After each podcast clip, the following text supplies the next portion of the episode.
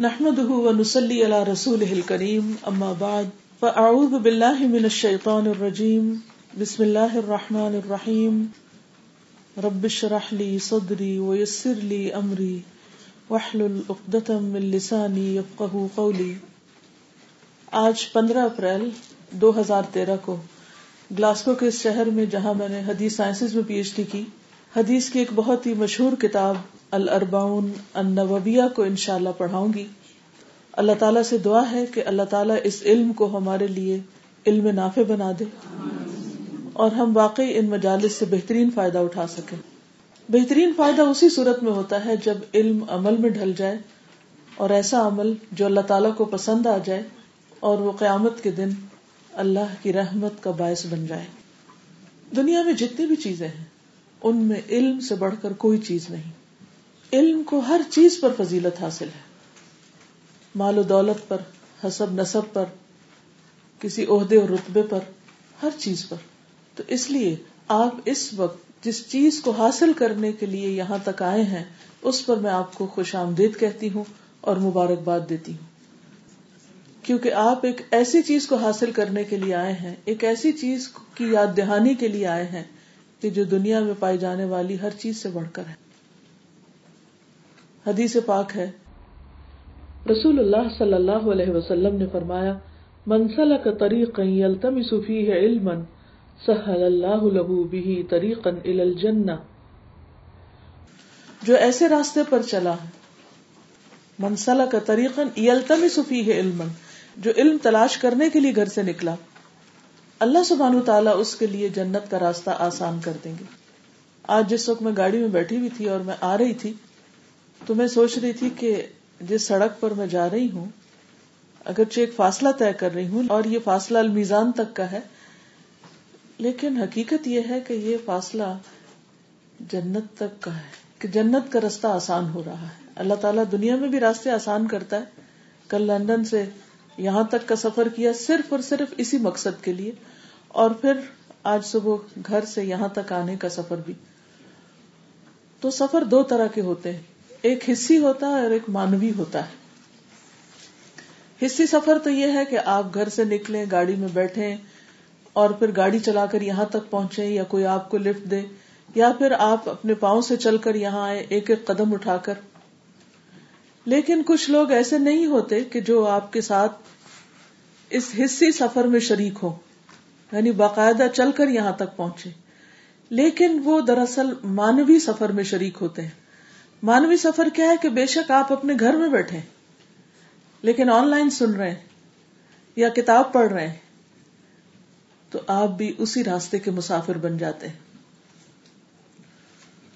ہم میں سے ہر شخص جنت کا شوقین ہے، ہر شخص کی یہ چاہت ہے۔ لیکن جنت کو جو راستہ جاتا ہے، اس راستے پر چلنے کے لیے ہم عام طور پر وقت نہیں پاتے، یا باقی چیزوں کی مصروفیت میں ہم نکل نہیں سکتے۔ لیکن یہ اللہ کا بہت بڑا احسان ہے کہ جس نے اس وقت دنیا کے ہر کام سے زیادہ اس کام کو ہمارے لیے عزیز بنا دیا اور اس کی محبت ہمارے دل میں ڈال دی۔ یہ بھی ہو سکتا تھا کہ ہم ارادہ کرتے اور شیطان ہمارے ارادے میں خلل ڈال دیتا۔ یہ بھی ہو سکتا تھا کہ ہم جسمانی طور پر بیمار ہو جاتے یا ہم کسی اور مشکل میں پڑ جاتے یا ہمیں جاب سے چھٹی نہ ملتی یا گھر والے نہ آنے دیتے۔ تو یہ سارے راستے کس نے آسان کیے؟ اللہ سبحان و تعالیٰ نے۔ تو میری دعا ہے کہ جس رب نے یہ سارے راستے آسان کیے ہیں، وہی رب ہمارے لیے جنت کا راستہ بھی آسان کر دے۔ اور ہمیں اس وقت سے بھرپور فائدہ اٹھانے کی توفیق عطا فرمائے۔ یہاں تک تو ہم آ گئے، لیکن یہاں بیٹھ کر اگر ہماری توجہ اس بات کے علاوہ کسی اور بات کی طرف جاتی ہے تو بھی اس میں خلل آ جائے گا۔ اس وقت اب جو پیچھے آپ چھوڑ چکے ہیں، گھر میں، کام میں، اس کو پیچھے ہی چھوڑ دیجیے اور جو آگے آنے والا ہے، اس کے بعد کرنا ہے، اس کو بھی بعد میں کیجیے تو اس وقت کے لیے میری درخواست آپ سے یہ ہے کہ آپ حاضر میں رہیے پرزینٹ میں رہیے پاسٹ اور فیوچر کو بھول جائیے، تاکہ آپ پورے کا پورا وہ سمیٹ سکیں جو لینے کے لیے آپ تشریف لائے ہیں یہاں پر۔ اور جتنا زیادہ جو لے گا اس کا حصہ اتنا ہی بڑا ہوگا۔ اور جتنے دل سے اور جتنی سچائی کے ساتھ جو اس علم کو حاصل کرے گا، اس کے لیے اتنا ہی بڑا فائدہ ہوگا۔ تو میری اللہ تعالیٰ سے دعا ہے کہ وہ ہمیں اس مجلس میں ہونے والی اللہ اور اس کے رسول صلی اللہ علیہ وسلم کے دیے ہوئے خزانوں، اس علم سے بھرپور فائدہ اٹھانے کی توفیق عطا فرمائے اور اس وقت میں برکت ڈال دے تاکہ ہم ضروری چیزیں کریں۔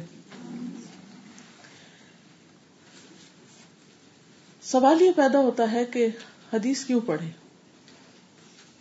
حدیث ہی کیوں؟ دو بڑی وجوہات ہیں۔ ایک تو یہ کہ ماشاء اللہ آپ میں سے بہت سے لوگ ایسے ہیں کہ جنہوں نے قرآن مجید کا ترجمہ، تفسیر ایک بار نہیں، کئی بار پڑھا۔ کچھ ایسے ہیں جو پڑھ بھی رہے لیکن آپ لوگوں نے باقاعدہ کسی کلاس میں اس طریقے پر حدیث نہیں پڑھی ہوگی جس پر انشاءاللہ اللہ آپ اس کو پڑھیں گے۔ اللہ سبحان تعالیٰ نے ایک کتاب اتاری اور دوسرے اس کے ساتھ رسول اللہ صلی اللہ علیہ وسلم صاحب کتاب کی سیرت اور آپ کی زبان سے نکلی ہوئی کتاب ہی کی وضاحت میں جو حکمت کی باتیں ہیں وہ بھی اتاری جن کو وہی غیر مطلوب کہا جاتا ہے۔ ایک وحی وہ ہے جو پڑھی جاتی ہے قرآن مجید کی شکل میں، جس کی تلاوت کی جاتی۔ اور دوسری وہ وحی ہے جو، جس کی تلاوت نہیں ہوتی، بلکہ اس کو عملی شکل میں یا زبانی شکل میں آپ صلی اللہ علیہ وسلم نے جو بھی فرمایا، اس کتاب کی وضاحت میں، وہ بھی اللہ سبحان تعالیٰ ہی کی طرف سے ہے۔ کیونکہ اللہ تعالیٰ فرماتے ان ہوا اللہ یوحا کہ آپ اپنے دل سے باتیں نہیں کرتے، اپنی خواہشات نفس سے نہیں بولتے کہ جو دل میں آپ باتیں کرتے چلے گئے، بلکہ جو آپ نے ہمیں سکھایا احادیث کی شکل میں، وہ بھی دراصل اللہ تعالی کی طرف سے وہی کی جاتی تھی آپ کو۔ تو یہ بھی علم کی اہم ترین قسم ہے یعنی حدیث نبوی صلی اللہ علیہ وسلم۔ دوسری بات یہ ہے کہ اللہ تعالیٰ نے اس کو حکمت سے تعبیر کیا ہے قرآن مجید میں۔ ایک ہوتا ہے علم اور ایک ہوتی ہے حکمت۔ جب انسان علم حاصل کر لیتا ہے، تو اس علم پر عمل کرنے کو حکمت کہتے ہیں، یا عمل کرنے کے طریقے کو۔ علم تو اللہ سبحانہ تعالیٰ نے قرآن مجید میں اتارا، لیکن اس علم پر عمل کیسے کرنا ہے؟ کیا طریقہ ہو؟ اس کو مزید سمجھایا گیا، وضاحت کی گئی، وہ سب کچھ ہمیں حدیث رسول صلی اللہ علیہ وسلم سے ملتا ہے۔ پھر یہ بھی یاد رکھیے کہ اس علم کی اہمیت اتنی زیادہ ہے کہ اللہ سبحان و تعالیٰ قرآن مجید میں ازواج متحرات کو مخاطب کرتے ہوئے فرماتے ہیں۔ سورت الحضاب آئے تھرٹی فور میں، وَذْكُرْنَ مَا يُتْلَى فِي بُيُوتِكُنَّ مِنْ آيَاتِ اللَّهِ وَالْحِكْمَةِ إِنَّ اللَّهَ كَانَ لَطِيفًا خَبِيرًا۔ اے ازواج متحرات وَذْكُرْنَ، اور تم ذکر کرو، پڑھو۔ پڑھاؤ ذکر میں خود بھی اور دوسروں کو آگے اس کا ذکر کرنا بھی شامل ہے۔ یعنی خود بھی اس کا مذاکرہ کرتی رہو، اس چیز کو یاد رکھو اور دوسروں کو بھی بتاؤ، کیا چیز؟ ما یتلا، جو پڑھا جا رہا ہے۔ فی بیوتی کننا تمہارے گھروں میں۔ یعنی ازواج متحرات کے گھروں میں کون پڑھتا تھا؟ اللہ کے رسول صلی اللہ علیہ وسلم۔ اور وہاں جبریل علیہ السلام بھی آیا کرتے تھے آپ کو سکھانے کے لیے۔ من آیات اللہ اللہ تعالی کی آیات میں سے کون سی آیات؟ قرآن مجید کی آیات۔ گویا قرآن مجید کو پڑھو اور پڑھاؤ۔ اور والحکمہ، اور حکمت۔ آیات اللہ تو اللہ کی آیات قرآن مجید ہے ہی۔ اور دوسری طرف حکمت رسول اللہ صلی اللہ علیہ وسلم کی باتیں ہیں، جو وہی الہی پر مبنی ہے جو آپ نے اپنی خواہش نفس سے نہیں کی۔ وہ ما عن الهوى۔ ان هو الا وحی یوحا۔ تو احادیث بھی وہی الہی پر مبنی ہے اس لیے صحیح حدیث کا انکار کرنا ایک جرم ہے۔ وہی الہی کا ہی انکار کرنا ہے۔ تو جس حدیث کا ثبوت مل جائے کہ واقعی نبی صلی اللہ علیہ وسلم تک اس کی صنعت پہنچتی ہے اور آپ نے یہ بات فرمائی ہے یا آپ نے یہ چیز کر کے دکھائی ہے اور اس کی تلقین کی ہے۔ پھر اس کے بعد کسی کے پاس کوئی گنجائش نہیں رہ جاتی یا کسی کے پاس کوئی حجت باقی نہیں رہ جاتی کہ اس کو یہ کہہ کے ٹکرا دے کہ یہ تو حدیث ہے، کون سی قرآن کی آیت ہے؟ قرآن کس نے بھیجا تھا؟ اللہ سبحان تعالیٰ نے۔ تو حدیث کس نے بھیجی؟ اللہ سبحان تعالیٰ نے۔ ایک کو ظاہر کیا اور ایک کو آپ کے دل پر اتار کر آپ کی زبان سے کہلوایا۔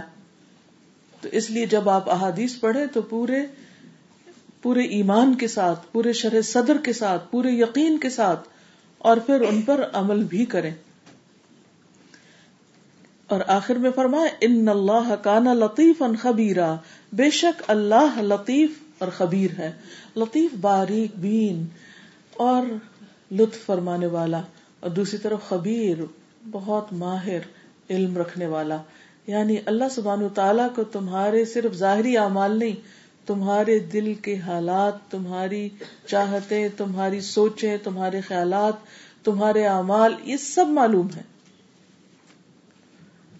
جو رب ہمارے ہر حال سے ظاہر اور باطن ہر چیز سے واقف اور خوب واقف ہے پھر اس کو راضی کرنے کے لیے کتنا زیادہ سچا ہونے کی ضرورت ہے، کتنا پیور ہونے کی ضرورت ہے، کس قدر تزکیے کی ضرورت ہے۔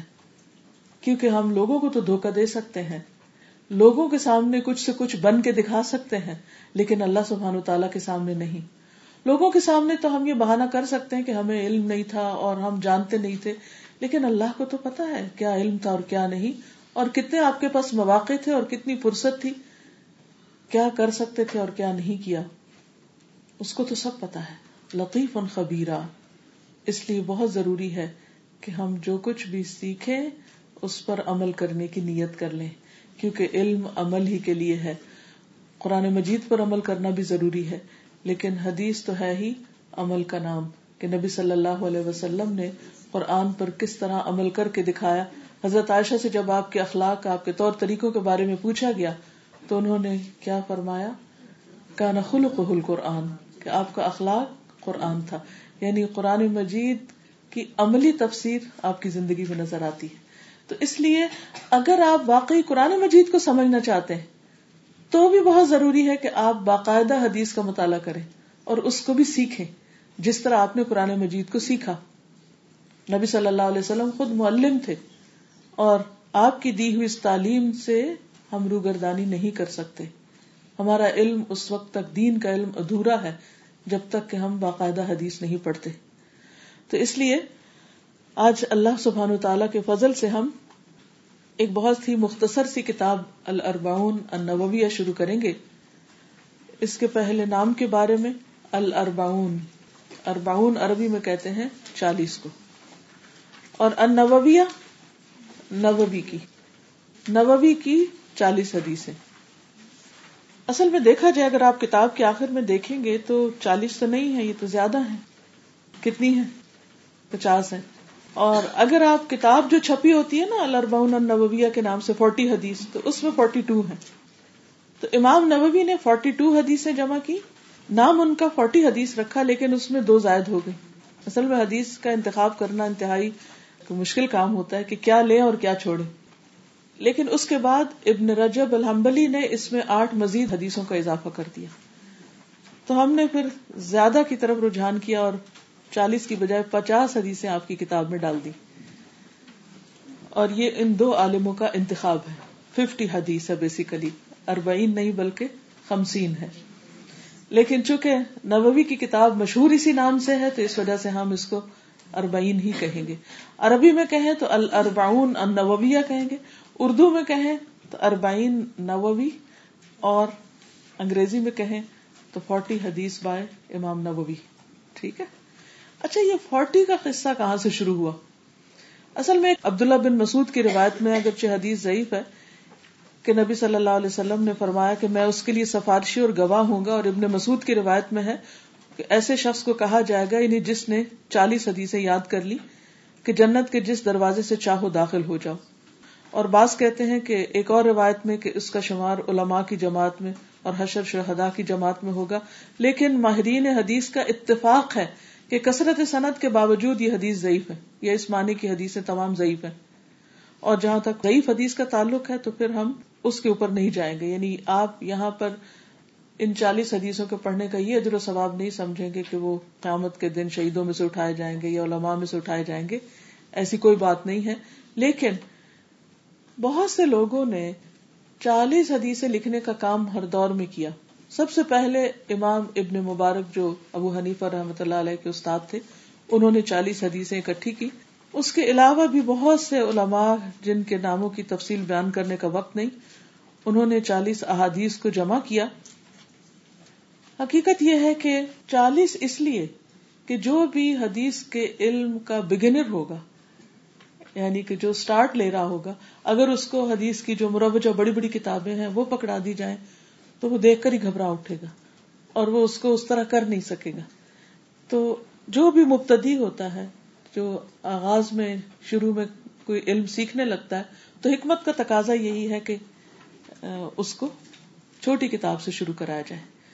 تو جتنے بھی دینی مدارس ہیں، ان میں عموماً اسی کتاب سے شروع کرائی جاتی ہے حدیث۔ تو ایک تو اس کے انتخاب کی وجہ یہ بھی تھی۔ لیکن پھر عدد کے اوپر ہم نہیں جائیں گے۔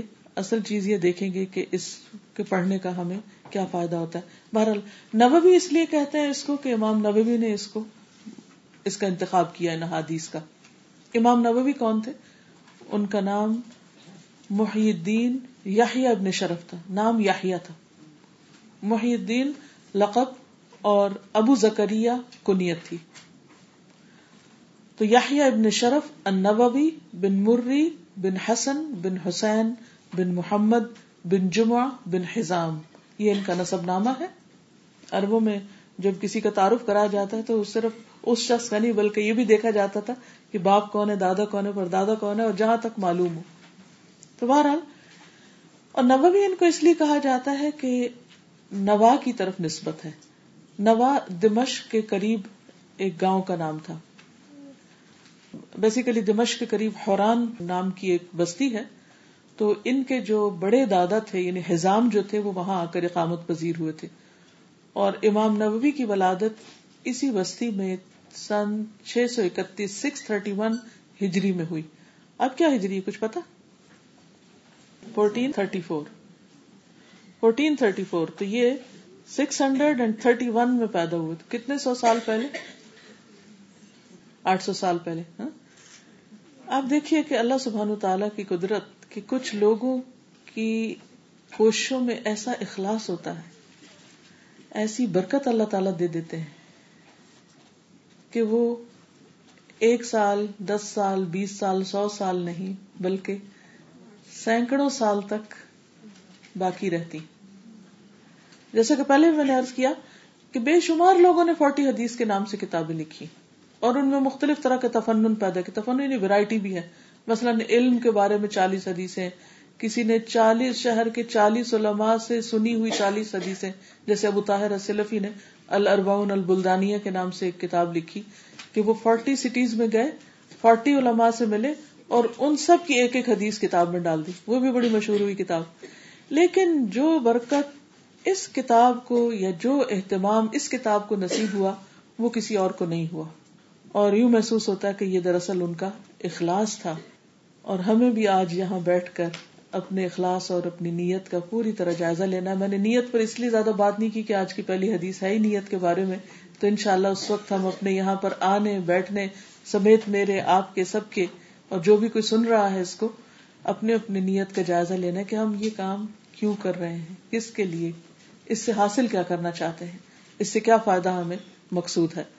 بہرحال ان کے والد جو تھے بہت نیک انسان تھے، انہوں نے ان کی بہت عمدہ تربیت کی اور بچپن سے ہی نہایت ذہین اور فتین تھے۔ شیخ یاسین بن یوسف مراکشی کہتے ہیں کہ میں نے امام نبوی کو نوا کی بستی میں اس وقت دیکھا جب وہ دس سال کے بچے تھے۔ دوسرے بچے انہیں اپنے ساتھ کھیلنے پر مجبور کر رہے تھے اور وہ ان سے بھاگ رہے تھے اور مجبور ہو کر رو پڑتے تھے اور اس حال میں بھی قرآن کی تلاوت کرتے رہتے۔ یعنی بچپن سے ہی ان کے اندر دین کی طرف رغبت تھی۔ تو کہتے ہیں کہ ان کی یہ سمجھداری دیکھ کر یعنی بچوں کے بیچ میں، اتنے کھلنڈر بچوں کے بیچ میں ایک بچہ اس طرح کا دیکھ کر میرے دل میں ان کی خاص محبت پیدا ہو گئی۔ اور میں ان کے استاد کے پاس گیا اور ان کو تاکید کی کہ مجھے امید ہے کہ یہ بچہ اپنے وقت کا بہت بڑا عالم اور زاہد ہوگا۔ لوگ اس سے فیضیاب ہوں گے۔ تو انہوں نے کہا، کیا تم غیب کا علم جانتے ہو؟ کہا، نہیں، میں غیب کا علم نہیں جانتا، لیکن آسار یہ بتاتے اب مثلاً اگر بادل آ رہے ہیں اور کالے کالے بادل آ رہے ہیں اور ہوا چل رہی ہے اور آپ یہ کہہ دیں کہ مجھے لگتا بارش ہوگی، تو کیا یہ غیب کا علم ہے؟ کیا ہے؟ آسار بتا رہے ہیں۔ تو اسی طرح اگر ایک بچہ باقی بچوں کے بیچ میں کھڑا ہو کر قرآن پڑھ رہا ہے اتنی چھوٹی عمر میں، تو کوئی اس کے بارے میں یہ کہ یہ ایکسپشنل بچہ ہے اور یہ بڑا ہو کر لگتا ہے کچھ بنے گا، تو یہ غیب کا علم نہیں ہوتا، کوئی پرڈکشن نہیں ہوتی اور ایسا کہنے میں کوئی گناہ کی بات نہیں ہے۔ یہ صرف انسان کے قیاس اور ایک اندازہ ہے۔ اور یہ سینس بھی اللہ نے انسان کو دی ہوتی ہے کہ آسار سے کچھ چیزوں کو سمجھ پائے تاکہ وہ آئندہ کے لیے اپنی کچھ راہوں کا انتخاب کر سکے۔ اگر ماں باپ اپنے بچوں کو اسی طرح سمجھنے والے ہوں، تو وہ انہیں ان کی مرضی کے خلاف کچھ اور بننے پر مجبور نہ کریں۔ اب یہ تھا کہ جس بستی میں وہ پیدا ہوئے تھے، وہاں کوئی دینی ماحول نہیں تھا، کوئی تعلیمی ماحول نہیں تھا، ایک گاؤں سا تھا۔ جیسے عام طور پر ہوتا ہے کہ جو بیکورڈ ایریاز ہوتے ہیں، وہاں پر کوئی بہت بڑا پڑھنے لکھنے کا رجحان نہیں ہوتا۔ اس لیے ان کے والد ان کو دمشق لے آئے، جو اس وقت علم کا ایک مرکز تھا۔ وہاں بہت بڑے بڑے علماء فضلہ تھے اور ہر طرح کے طالب علم دمشق میں آتے تھے۔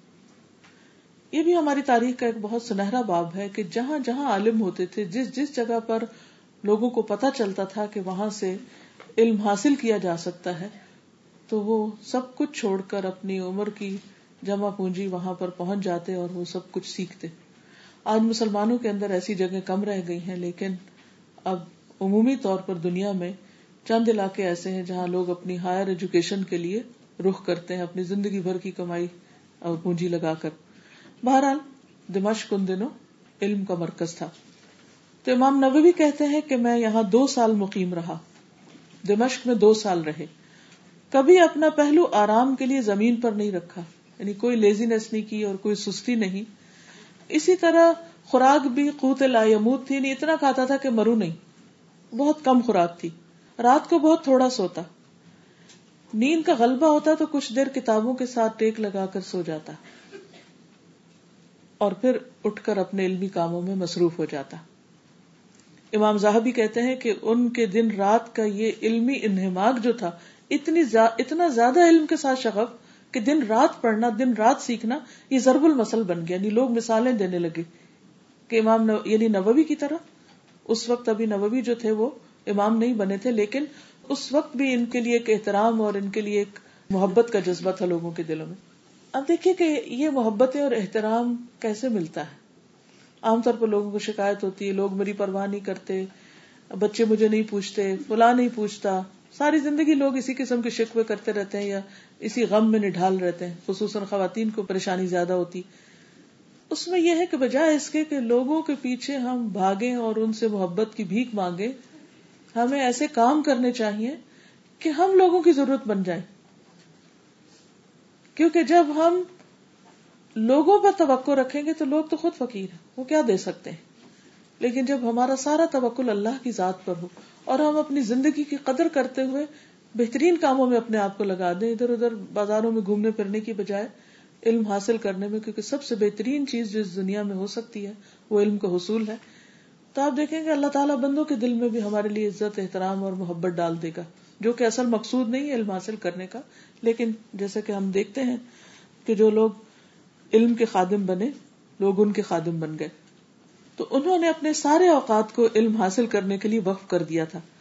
کبھی وہ سیکھ رہے ہوتے طالب علم بن کر، کبھی جا کر اس کو یاد کر رہے ہوتے، اور کبھی سبق کے مشکل مقامات اور الفاظ کو حل کر رہے ہوتے تھے یعنی مزید خود سیکھ رہے ہوتے تھے۔ تو اچھا طالب علم کون ہوتا ہے جو کلاس روم میں بھی یکسو ہو کر بیٹھے، اور صرف کلاس کی حد تک نہیں سیکھے، بلکہ گھر جا کر بھی اس کو پڑھے اور اس کو یاد کرے۔ جو کہا گیا اپنا ہوم ورک پورا کر کے لائے۔ نہ کہ اس کو ایک برڈن سمجھے۔ اور پھر جو چیز سمجھ نہ آئے، اس کے بارے میں آئندہ سوال بھی کرے۔ اور سوال کرنے کا طریقہ کیا ہے کہ پہلے اپنے ساتھیوں سے پوچھے کہ یہ بات کس طرح بتائی گئی تھی؟ کیا اس کا مطلب یہی تھا؟ یعنی جس کو مذاکرہ کہتے ہیں۔ صحابہ کرام کا طریقہ کیا تھا؟ نبی صلی اللہ علیہ وسلم مسجد نبی میں ان کو جو سکھاتے، آپ سکھانے کے بعد گھر تشریف لے جاتے۔ صحابہ نہیں گھر جاتے تھے۔ وہ گروپس کی شکل میں، حلقات کی شکل میں بیٹھ جاتے اور بیٹھ کر ایک دوسرے کے ساتھ مذاکرہ کرتے، اس وقت تک جب تک کہ وہ چیزیں زبانی یاد نہ ہو جاتی۔ آج بہت سے لوگوں کو اس پر اعتراض ہوتا ہے کہ یہ کیسے ممکن ہے کہ اتنی بڑی بڑی حدیثیں لوگوں نے زبانی روایت کر دی جبکہ ان کے پاس لکھنے کے لیے کاغذ قلم بھی نہیں تھا۔ تو ایک حقیقت ہے کہ انہوں نے اگرچہ کاغذ قلم پر سب کچھ نہیں لکھا، لیکن باقاعدہ اہتمام کے ساتھ اپنے سینوں میں لکھا۔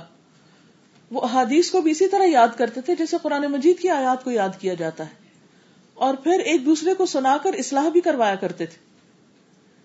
تو مجھے امید ہے کہ آپ میں سے بھی کوئی ایک گروپ ایسا ہوگا ضرور جو بعد میں بیٹھ کے آپس میں ایک دوسرے کو حدیث سنا سکیں یاد کرا سکیں میں نے دبئی میں پچھلے سال ہماری ایک کتاب ہے، قال رسول اللہ صلی اللہ علیہ وسلم۔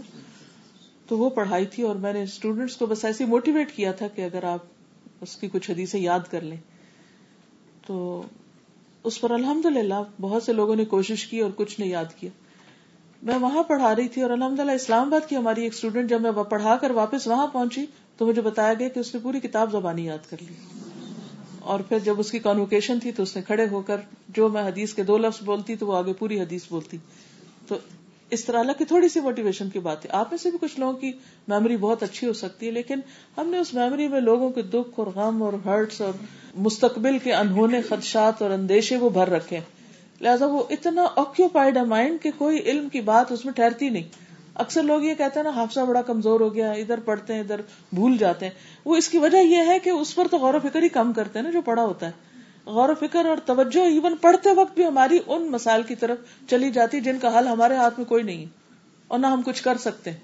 تو ان چیزوں کو سوچنے کی بجائے جتنا بھی وقت اللہ نے دیا ہے، جو بھی زندگی دی ہے، اس میں ہم علم کے ساتھ سنجیدگی اختیار کریں اور اس کو ایکسلنس کے لیول پر لیں۔ تو وہ کیا کرتے؟ کبھی سبق کے مشکل الفاظ اور مقامات یاد کرتے، کبھی مطالعہ کتب اور کتابت میں مصروف ہوتے یعنی ساتھ ساتھ لکھا بھی کرتے تھے۔ مثلاً آپ یہاں جو پڑھیں، سنیں، پھر اگر اللہ نے آپ کو لکھنے کی کچھ صلاحیت دی ہے، تو ٹھیک ہے، کسی اخبار میں چھاپنے کے لیے نہیں، تو کم از کم اپنے لیے ہی کچھ مضمون لکھ لیں۔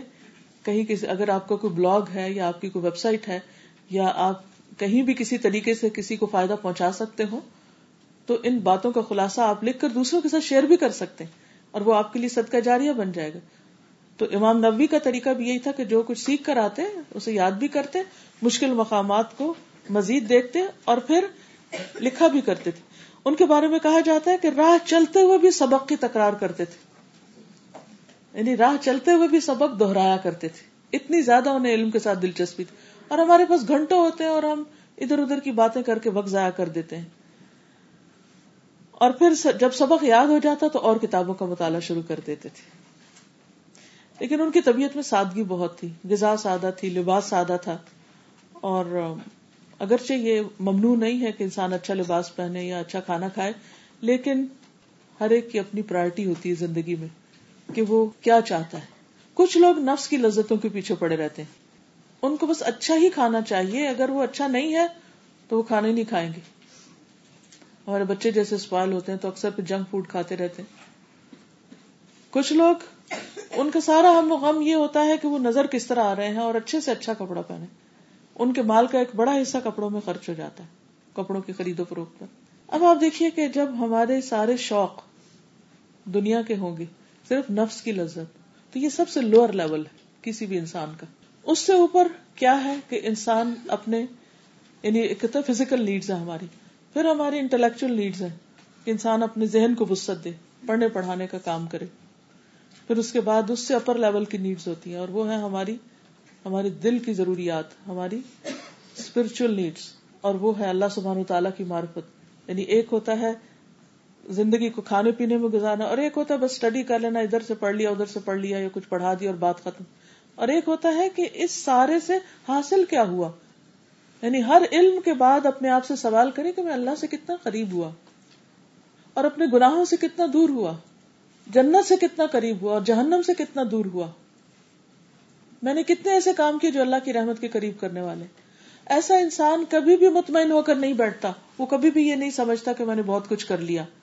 وہ ہر وقت اپنے دل کا جائزہ لیتا رہتا ہے کہ میرے دل میں اللہ کی محبت کتنی آ گئی اور اس میں مزید اضافہ کتنا میں نے اللہ تعالیٰ کو کتنا پہچانا۔ اور اس زمین پر اللہ نے جب بھیجا ہی ہمیں اپنی عبادت کے لیے، تو عبادت صرف چند ایکسرسائز کا نام نہیں کہ کھڑے ہو کے اور رکو میں اور سجدے میں کچھ کر لیں یا کچھ اور ایکشن ہم سر انجام دے دیں، تو یہ عبادت ہو گئی۔ اصل عبادت جو ہے، ظاہری ریچولس کے علاوہ دل کی کیفیت ہے کہ اندر ہماری کیا ہے۔ اور ہمارا اللہ سبحان تعالیٰ سے کنیکشن کتنا ہے۔ اور ہمارے دل میں اللہ سبحان تعالیٰ کے دیدار کا شوق کتنا ہے۔ اس کی ملاقات کا شوق کتنا ہے۔ اس کا خوف کتنا ہے۔ اس پر توکل کتنا ہے۔ اس پر یقین کیسا ہے۔ یہ سب کچھ ہمیں اپنے آپ سے پوچھنا ہے۔ تو جو لوگ اس لیول پر جیتے ہیں، پھر وہ کھانے کپڑے سے بے نیاز ہو جاتے ہیں۔ پھر وہ اس پر غمگین اور رنجیدہ نہیں ہوتے کہ مجھے دنیا کی کوئی مادی چیز کیوں نہیں ملی۔ یہ تو حیوانی سطح پہ جینا ہے نا۔ پھر ایک انسانی سطح پہ جینا ہے کہ ٹھیک ہے، پڑھنا لکھنا، ڈگری کی، جاب کی، شادی کی، بچے ہوئے۔ پھر اس کے بعد ایک اور اگلا لیول ہے اور وہ روحانی سطح پر جینا۔ کہ ہماری روح جو ہے اور ہمارا دل جو ہے جیسے اللہ نے دل کو سردار بنایا، باقی سارے اعضاء کا، موت بھی جب واقع ہوتی ہے، جب دل مر جاتا ہے اور زندگی تب شروع ہوتی ہے جب دل دھڑکنے لگتا ہے۔ تو اسی طرح جن لوگوں کا دل ایمان سے، اللہ کی محبت سے دھڑکتا ہے، وہی دراصل اپنی زندگی کا صحیح فائدہ اٹھاتے ہیں اور مقصد پورا کرتے ہیں۔ تو ایسے لوگ دنیا میں اب بھی ہیں، ہر دور میں رہے ہیں، کبھی زیادہ، کبھی کم، لیکن دنیا ان سے خالی نہیں رہی۔ لیکن میجورٹی جو ہے وہ صرف زبان اور شہوت اور صرف وقتی ہنسی خوشی اور جسمانی لذتوں کے حصول کے لیے جیتی۔ تو اگر ہم یہ علم حاصل کر رہے ہیں، تو ہمیں اپنے آپ کو صرف جسمانی لذتوں میں نہیں رکھنا، بلکہ اس سے اوپر اٹھنا ہے۔ اس سے اوپر اٹھنا ہے۔ اوپر اس وقت اٹھ کے آپ پڑھ رہے ہیں۔ علمی ضرورت پوری کر لیکن یہ کافی نہیں۔ یہ تو صرف ایک مینز ایک ذریعہ ہے۔ آپ علم کے رستے پر چلے ہیں۔ حاصل کچھ اور کرنا ہے۔ مثلاً ایک درخت لگانے کا مقصد کیا ہوتا ہے؟ کہ اس سے پھل حاصل کیے جائیں۔ لیکن اگر کوئی بس درخت لگ گیا تو خوش ہو گیا کہ ہاں میرا کام پورا ہو گیا تو پورا نہیں ہوا۔ اگر اس کے پتے وغیرہ آگے اور کہ وہ جو گرین ہو گیا درخت، نہیں، کافی نہیں ہے۔ ابھی پھول لگ گئے وہاں اور زیادہ خوبصورت نہیں، کافی نہیں ہے۔ اب اس میں پھل آئیں گے اور پھر پھلوں سے آگے پھر بیج بنیں گے۔ تو آپ دیکھیے کہ ایک درخت اپنا سائیکل کیسے پورا کرتا ہے۔ کہ اس میں پھول جب لگتے تو اپنے جوبن پہ جیسے آج کل آپ دیکھیں گے، مختلف درختوں پہ پھول لگ گئے ہیں۔ تو دیٹس ناٹ دی اینڈ اس کے بعد اس کے اندر جو پھل آئیں گے اور پھل بھی پکیں گے۔ اور جب پھل پک جاتے ہیں تو وہ اپنا پھر بیج آگے دے دیتے ہیں کہ مزید اس کو ملٹی پلائی کر لو۔ تو بالکل اسی طرح جن لوگوں کا علم پھر پختہ ہو جاتا ہے، وہ رسیلے پھل ہو جاتے ہیں۔ وہ دوسروں کے لیے غذائیت کا سبب بنتے ہیں، دوسروں کے لیے طاقت کا سبب بنتے ہیں۔ اور پھر ان کے بیج جو ہے وہ مختلف جگہ پر پھیل کر مزید باغ اگا دیتے ہیں۔ تو ہم کس لیول پر اپنے آپ کو رکھنا چاہتے قرآن مجید میں اللہ تعالیٰ نے مومن کی مثال کس سے دی ہے؟ مثلا کلمت طیبتا کشجرت طیبت اصلها ثابت وفرعها في السماء تؤتي اكلها كل حين باذن ربها ويضرب الله الامثال للناس لعلهم يتذكرون ہمیں وہ شجرہ طیبہ بننا ہے جو اپنے پھل ہر آن دیتا رہے۔ کسی بھی نیکی کے موقع کو جانے نہ دے۔ تو اتی اکولہ کھلین جو ایمان اس کے اندر ہے، جو اللہ کی محبت اس کے اندر ہے، اس کا عکس باہر پڑتا رہے اور وہ سب کے فائدے کا بن جائے۔ تو بہرحال امام نبوی اس کی ایک مثال ہے ہمارے سامنے۔ امام نبوی جو ہے، وہ انیس سال کی عمر میں دمشق آئے تھے۔ اٹھائیس سال انہوں نے دمشق میں گزارے اور اس کے بعد دوبارہ نواد چلے گئے، اپنے شہر چلے گئے۔ اور جو ہی جس سال وہ واپس گئے، اسی سال سکس سیونٹی سکس ہجری میں کچھ عرصہ بیمار رہ کر انتقال کر گئے۔ لیکن اپنی علمی خدمات کی وجہ سے ہمیشہ کے لیے زندہ ہو گئے۔ امام نبوی فوت ہو گئے۔ صرف فورٹی فائیو ایئرس کی عمر میں۔ بے شمار کتابیں لکھ کر۔ ان کی کتاب الربون النوویہ کے علاوہ ریاض الصالحین، تقریباً تمام مدارس کی نصابی کتاب۔ کوئی بھی مسلمان جو تھوڑے بہت بھی علم سے شغف رکھتا وہ یہ دو کتابیں یہ ہو نہیں سکتا۔ دنیا کا مشرق ہو یا مغرب، عرب دنیا ہو یا ویسٹرن ورلڈ ہو یا کہیں بھی، کوئی اسلامی نصاب پورا ہی نہیں ہوتا ان کی کتابوں کے بغیر۔ کتنا بڑا کام کر کے۔ تو جب انسان انسانوں کے فائدے کے کام کر جاتا ہے دنیا میں، تو اللہ سبحان و تعالیٰ اس کو ہمیشہ کے لیے پھر جنت کی بہاریں دکھاتا ہے جو کبھی ختم نہیں ہوں گی۔ ایک وہ زندگی ہے کہ ہم یہاں کی بہاروں کے پیچھے دوڑتے رہیں اور ایک وہ زندگی ہے کہ ہمیشہ کی بہاروں کے سودے کر لیں۔ اب یہ آپ پر ہے کہ آپ اپنے لیے کیا چاہتے ہیں۔ کیا آپ اپنا وقت ادھر ادھر کی باتوں میں، ادھر ادھر کے تبصروں میں گزار دیں گے؟ یا واقعی کوئی حقیقی علم حاصل کرنے میں؟ اور پھر اس پر عمل کر کے دوسروں کو وہ پھل آگے دینے میں؟ تو بہرحال یہ ہے صاحب کتاب جن کی کتاب آپ پڑھیں گے اور جیسا کہ میں نے ارض کیا کہ کتاب الربعین چالیس حدیثوں کی کتاب ہے، لیکن اس میں ہم نے پچاس حدیثیں شامل کر دی ہیں تاکہ آپ ان کے اندر دین کی جو بنیادی باتیں ہیں، ان کو بھی آپ سیکھ سکیں۔ یاد رکھیے کہ اس کتاب کی بہت سی شرحیں موجود ہیں۔ یعنی اس کتاب میں جو حدیثیں ہیں، ان کو بہت لوگوں نے ایکسپلین کیا ہوا ہے۔ اس میں خاص طور پر ابن دقیق العید کی کتاب ہے، ابن حجر کی کتاب ہے شرح الربعین پھر المبین المعین، ملا علی قاری کی ہے الفت المبین، ابن حجر الاسقرانی کی ہے۔ پھر شرح ہاشم، شرح اربعین علامہ زبیدی کی ہے، شرح اربعین پروفیسر غلام محمد حریری کی اردو میں بھی ہے۔ پھر ایک اور ہیں، دو پروفیسر عبد الحفیظ اور ظفر اقبال، انہوں نے بھی ان کی شرح کی ہے۔ پھر اردو میں شرح ہوئی ہے چالیس احادیث کے نام سے، پروفیسر سعید مشتبہ سعیدی نے کی ہے۔ تو بہرحال، اس ٹاپک پر بہت ساری شروحات بھی موجود ہیں۔ یعنی آپ چاہیں تو ان احادیث کی وہ شرح استعمال بھی کر سکتے ہیں، پڑھ بھی سکتے ہیں۔ لیکن اس کے علاوہ جو مشہور شرح ہے شیخ ابن اسمین کی، اس میں بھی بہت کام کے نکات ہیں۔ بہت سے لوگوں نے اس کو پڑھا ہے، پڑھایا مختلف زبانوں میں اس کتاب کے ترجمے ہوئے حدیث کے۔ تو کوشش ہوگی کہ ان احادیث میں جو بنیادی مفہوم ہے، وہ آپ کے سامنے رکھوں۔ پڑھنے کا طریقہ یہ ہوگا کہ انشاءاللہ میں آپ کو پہلے عربی میں حدیث کہلواؤں گی اور آپ میرے پیچھے پڑھیں گے۔ تاکہ آپ کو عربی عبارت پڑھنی آئے۔ اور جب عربی عبارت پڑھے تو یہ سوچ کر پڑھے کہ یہ نبی صلی اللہ علیہ وسلم کے الفاظ ہیں۔ جس شخص کو نبی صلی اللہ علیہ وسلم سے محبت ہو، وہ لازمی طور پر ان کے الفاظ اور ان کی باتوں سے بھی محبت کرے گا۔ پھر میں ان کا لفظی ترجمہ کروں گی۔ پھر اس کے بعد با محاورہ ترجمہ اور ساتھ ساتھ الفاظ کی وضاحت اور شرح اور آخر میں کرنے کے کام، جو آپ ہی بتائیں گے مجھے۔ تو اس لیے اٹینٹیولی سنیے۔ کہ اس میں سے عمل کی باتیں آپ نے کیا نکالی؟ یہ جو اس وقت کتاب آپ کو ٹیکسٹ بک کے طور پر دی گئی ہے، اس کو اس طریقے پر خاص طور پر تیار کروایا گیا ہے۔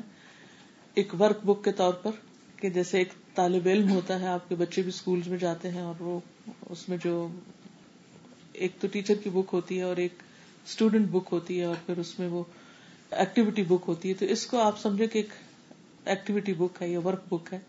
یہ صرف ٹیکس پڑھنے کے لیے نہیں، اگر ٹیکس کی بات ہوتی تو چھوٹی پتلی چھپی ہوئی ہم آپ کو دے دیتے، لیکن ہم یہ چاہتے ہیں کہ آپ اس سے پورا پورا فائدہ اٹھائیں۔ اس میں ان شاء اللہ میں جب عربی عبارت کہلواؤں گی تو اگر کہیں زبر زیر نہیں تو آپ وہ لگا لیجیے ویسے تو کوشش کی ہے کہ اعراب کے ساتھ ہی ہو۔ دوسرا یہ ہے کہ یہ جو دو لائنوں کے بیچ میں خالی جگہ چھوڑی گئی ہے، یہ لفظی ترجمہ لکھنے کے لیے۔ یہ بھی ہو سکتا تھا کہ ہم خود ڈبے ڈال کے آپ کو لکھ کر دے دیتے۔ لیکن جب انسان اپنے قلم سے لکھتا ہے تو وہ چیز زیادہ یاد رہتی۔ ورنہ اسی کنفیوژن میں ہوتا ہے اچھا یہ اس کا مانا یا اس کا یہ کیا؟ تو قرآن مجید میں اللہ سبحانہ تعالیٰ فرماتا ہے نا اللہ بھی علم بالقلم۔ وہ جس نے قلم کے ساتھ لکھنا سکھایا، جس نے قلم کے ذریعے علم سکھایا۔ علامہ تعلیم دی بالقلم، قلم کے ساتھ۔ تو میں آپ سب سے ریکویسٹ کروں گی کہ قلم کا استعمال ضرور کیجیے اور لکھیے۔ بھلے آپ کو پہلے سے بھی آتا ہو ترجمہ پھر بھی لکھیے۔ ٹھیک ہے؟ کس کے پاس قلم نہیں، پین نہیں؟ کس کے پاس لکھنے کو کچھ نہیں؟ ہاتھ کھڑا کر دیجیے تاکہ آپ کی مدد کی جا سکے۔ آپ کے پاس نہیں۔ اگر لکھنا نہیں آتا تو کوئی بات نہیں، لیکن اگر لکھنا جانتے ہیں تو ایک دوسرے کو، اپنے ساتھیوں کو، کسی کے پاس اگر دو قلم ہو تو وہ ساتھی کو دے دے۔ بسم اللہ الرحمن الرحیم، الحدیث الاول، انما الاعمال بالنیات۔ ہم نے ایک کوشش یہ بھی کی ہے کہ ہر حدیث کے اوپر ایک چھوٹا سا اس کا ٹائٹل یا اس کا جو تھیم ہے یا اس کی جو روح ہے حدیث کی، اس کے چند الفاظ اوپر لکھ دی جائے ایز اے ٹائٹل اور پھر اس کا آپ دیکھ رہے ہیں کہ شروع میں انڈیکس بھی موجود ہے کہ اگر آپ کو کبھی کوئی ایک خاص پرٹیکولر حدیث دیکھنی ہو تو آپ کیا کریں؟ اس صفحہ نمبر کے ساتھ بھی آپ دیکھ سکتے ہیں. چلیے. ان امیر المؤمنین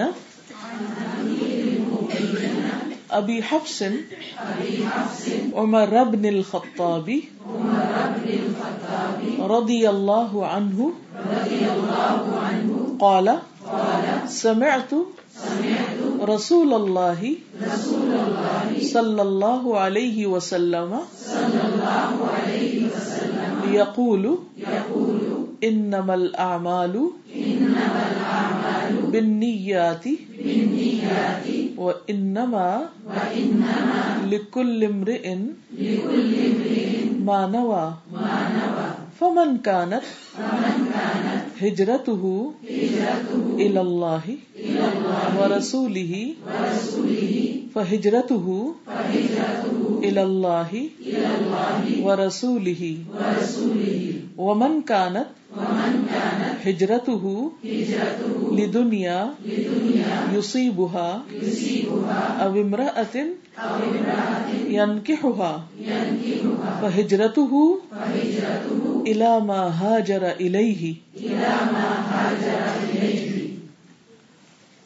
کوشش کیجیے کہ بعد میں ایک دوسرے کو سنا کر اپنی تصحیح کرائیے، اپنے آپ کو دوسرے پر پیش کیجیے اور اس میں ڈریے نہیں، گھبرائیے نہیں، شرم نہیں کیجیے، بلکہ سنا کے دوسرے کو کہ آپ میری غلطی نکالیں۔ اور جب آپ کے عربی ٹھیک ہو جائے تو کوشش کریں زبانی یاد کر لیں۔ کیونکہ نبی صلی اللہ علیہ وسلم کے منہ سے نکلے ہوئے الفاظ ہیں۔ رواہ امام المحدثین ابو عبداللہ محمد ابن اسماعیل ابن ابراہیم ابن المغیر ابن بردزبہ البخاری الجعفی و ابو الحسین مسلم بن الحجاج بن مسلم القشری النیسابوری فی صحیحیہما اللذین ہما اصح الكتب المصنفہ۔ ان امیر المؤمنین، ان سے امیر المؤمنین، مومنوں کے امیر۔ ابی حفظ ابو حفظ کنیت ہے۔ عمر بن الخطاب، عمر بن خطاب سے۔ قالا کہا۔ کس نے کہا؟ عمر بن خطاب نے کہا۔ سمعت۔ میں نے سنا۔ رسول اللہ صلی اللہ علیہ وسلم، رسول اللہ صلی اللہ علیہ وسلم کو یقول آپ فرماتے تھے ان نما بے شک العمال اعمال بن نیاتی نیتوں کے ساتھ ہیں، وا اور ان نما بے شک لیکلی واسطے ہر امر ان شخص کے، انسان کے۔ ماں جو نوا اس نے نیت کی۔ فمن تو جو کوئی کانت ہو یا ہے ہجرت ہو ہجرت اس کی۔ اللہ طرف اللہ کے۔ و رسول ہی اور اس کے رسول کے۔ فا، پس۔ ہجرت ہو اس کی ہجرت۔ اللہ طرف اللہ کے ہے وہ رسول ہی اور اس کے رسول کے۔ و اور من جو کوئی کانت ہو، ہجرت ہو، اس کی ہجرت۔ لدنیا، دنیا کے لیے۔ یوسی بہا حاصل کرے اس کو۔ او یا۔ امراطن کوئی عورت ین کے ہوا نکاح کرے اس سے۔ فا پس ہجرت ہو ہجرت اس کی۔ الا طرف ماں جو ہا جرا اس نے ہجرت کی۔ الئی ہی اس کی طرف۔ رواں ترجمہ؟ امیر المؤمنین ابو حفص عمر ابن خطاب رضی اللہ عنہ بیان کرتے ہیں کہ میں نے رسول اللہ صلی اللہ علیہ وسلم کو فرماتے ہوئے سنا، اعمال کا دار و مدار نیتوں پر ہے۔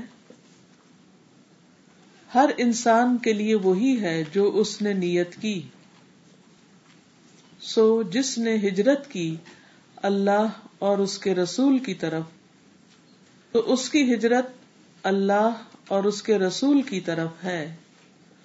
اور جس نے دنیا حاصل کرنے کے لیے ہجرت کی، یا کسی عورت کے لیے کہ اس سے نکاح کر لے، تو اس کی ہجرت اسی کی طرف ہے، جس کی طرف اس نے ہجرت کی ہے۔ ٹھیک ہے؟ تو یہ رواں ترجمہ جو ہے نا، وہ بالکل نیچے جو خالی پیسج کی جگہ رکھی ہوئی ہے، وہاں بھی لکھ سکتے ہیں۔ اور میں دہراتی ہوں، اگر کوئی لفظ چھٹ گیا ہو تو آپ اس کو پورا کر لیجیے ورنہ ایک دوسرے سے پوچھ کے بھی بعد میں کمپلیٹ کر سکتے ہیں۔ امیر المومنین ابو حفص عمر بن خطاب رضی اللہ عنہ بیان کرتے ہیں کہ میں نے رسول اللہ صلی اللہ علیہ وسلم کو فرماتے ہوئے سنا، اعمال کا دار و مدار نیتوں پر ہے۔ ہر انسان کے لیے وہی ہے جو اس نے نیت کی۔ سو جس نے ہجرت کی اللہ اور اس کے رسول کی طرف، تو اس کی ہجرت اللہ اور اس کے رسول کی طرف ہے۔ اور جس نے دنیا حاصل کرنے کے لیے ہجرت کی، یا کسی عورت سے نکاح کرنے کے لیے، یا کسی عورت کے لیے کہ اس سے نکاح کر لے، تو اس کی ہجرت اسی کی طرف ہے، جس کی طرف اس نے ہجرت کی ہے یعنی عورت کی طرف ہے۔ یہ حدیث دین کے اصولوں میں سے ہے۔ اصول کہتے نا، جڑ، بنیاد کو جیسے شجرہ طیبہ کی بات ہم نے پڑھی۔ اسلحا ثابت اس کی اصل، اس کے اصول، اس کی جڑ، اس کی بنیاد مضبوط ہے۔ یعنی بندہ مومن کی جو نیت ہے، وہ بڑی خالص ہوتی ہے۔ اور کسی بھی عمل کے پیچھے اس کی اچھی نیت، وہ دراصل اس درخت کو، اس انسان کو مضبوطی اور استقامت دیتی ہے۔ تو یہ حدیث دین کے اصولوں کی اصل میں سے اور ہر ٹاپک اور ہر انسان سے متعلق، ہر مسلمان سے متعلق ہے۔ کیونکہ ہر عمل کے پیچھے کوئی نہ کوئی ارادہ ہوتا ہے، کوئی نہ کوئی نیت ہوتی، اور دو میں سے ایک ہوتا ہے۔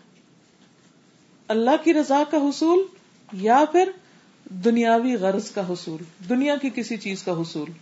یعنی انسان کا کوئی عمل نیت سے خالی نہیں ہوتا، ہر عمل کے پیچھے یا تو اللہ کی رضا مقصود ہوگی یا پھر دنیا کی کوئی غرض، دنیا کا کوئی مطلب دنیا کا کوئی فائدہ؟ تو دونوں کو آپ آمنے سامنے رکھ لیں۔ اب انسان کا درخت کس طرح کا ہوگا؟ یعنی وہ انسان کیسا انسان ہوگا؟ اس کے اعمال کس طرح اگیں گے؟ کتنے مضبوط ہوں گے؟ کتنے پھلے پھولیں گے؟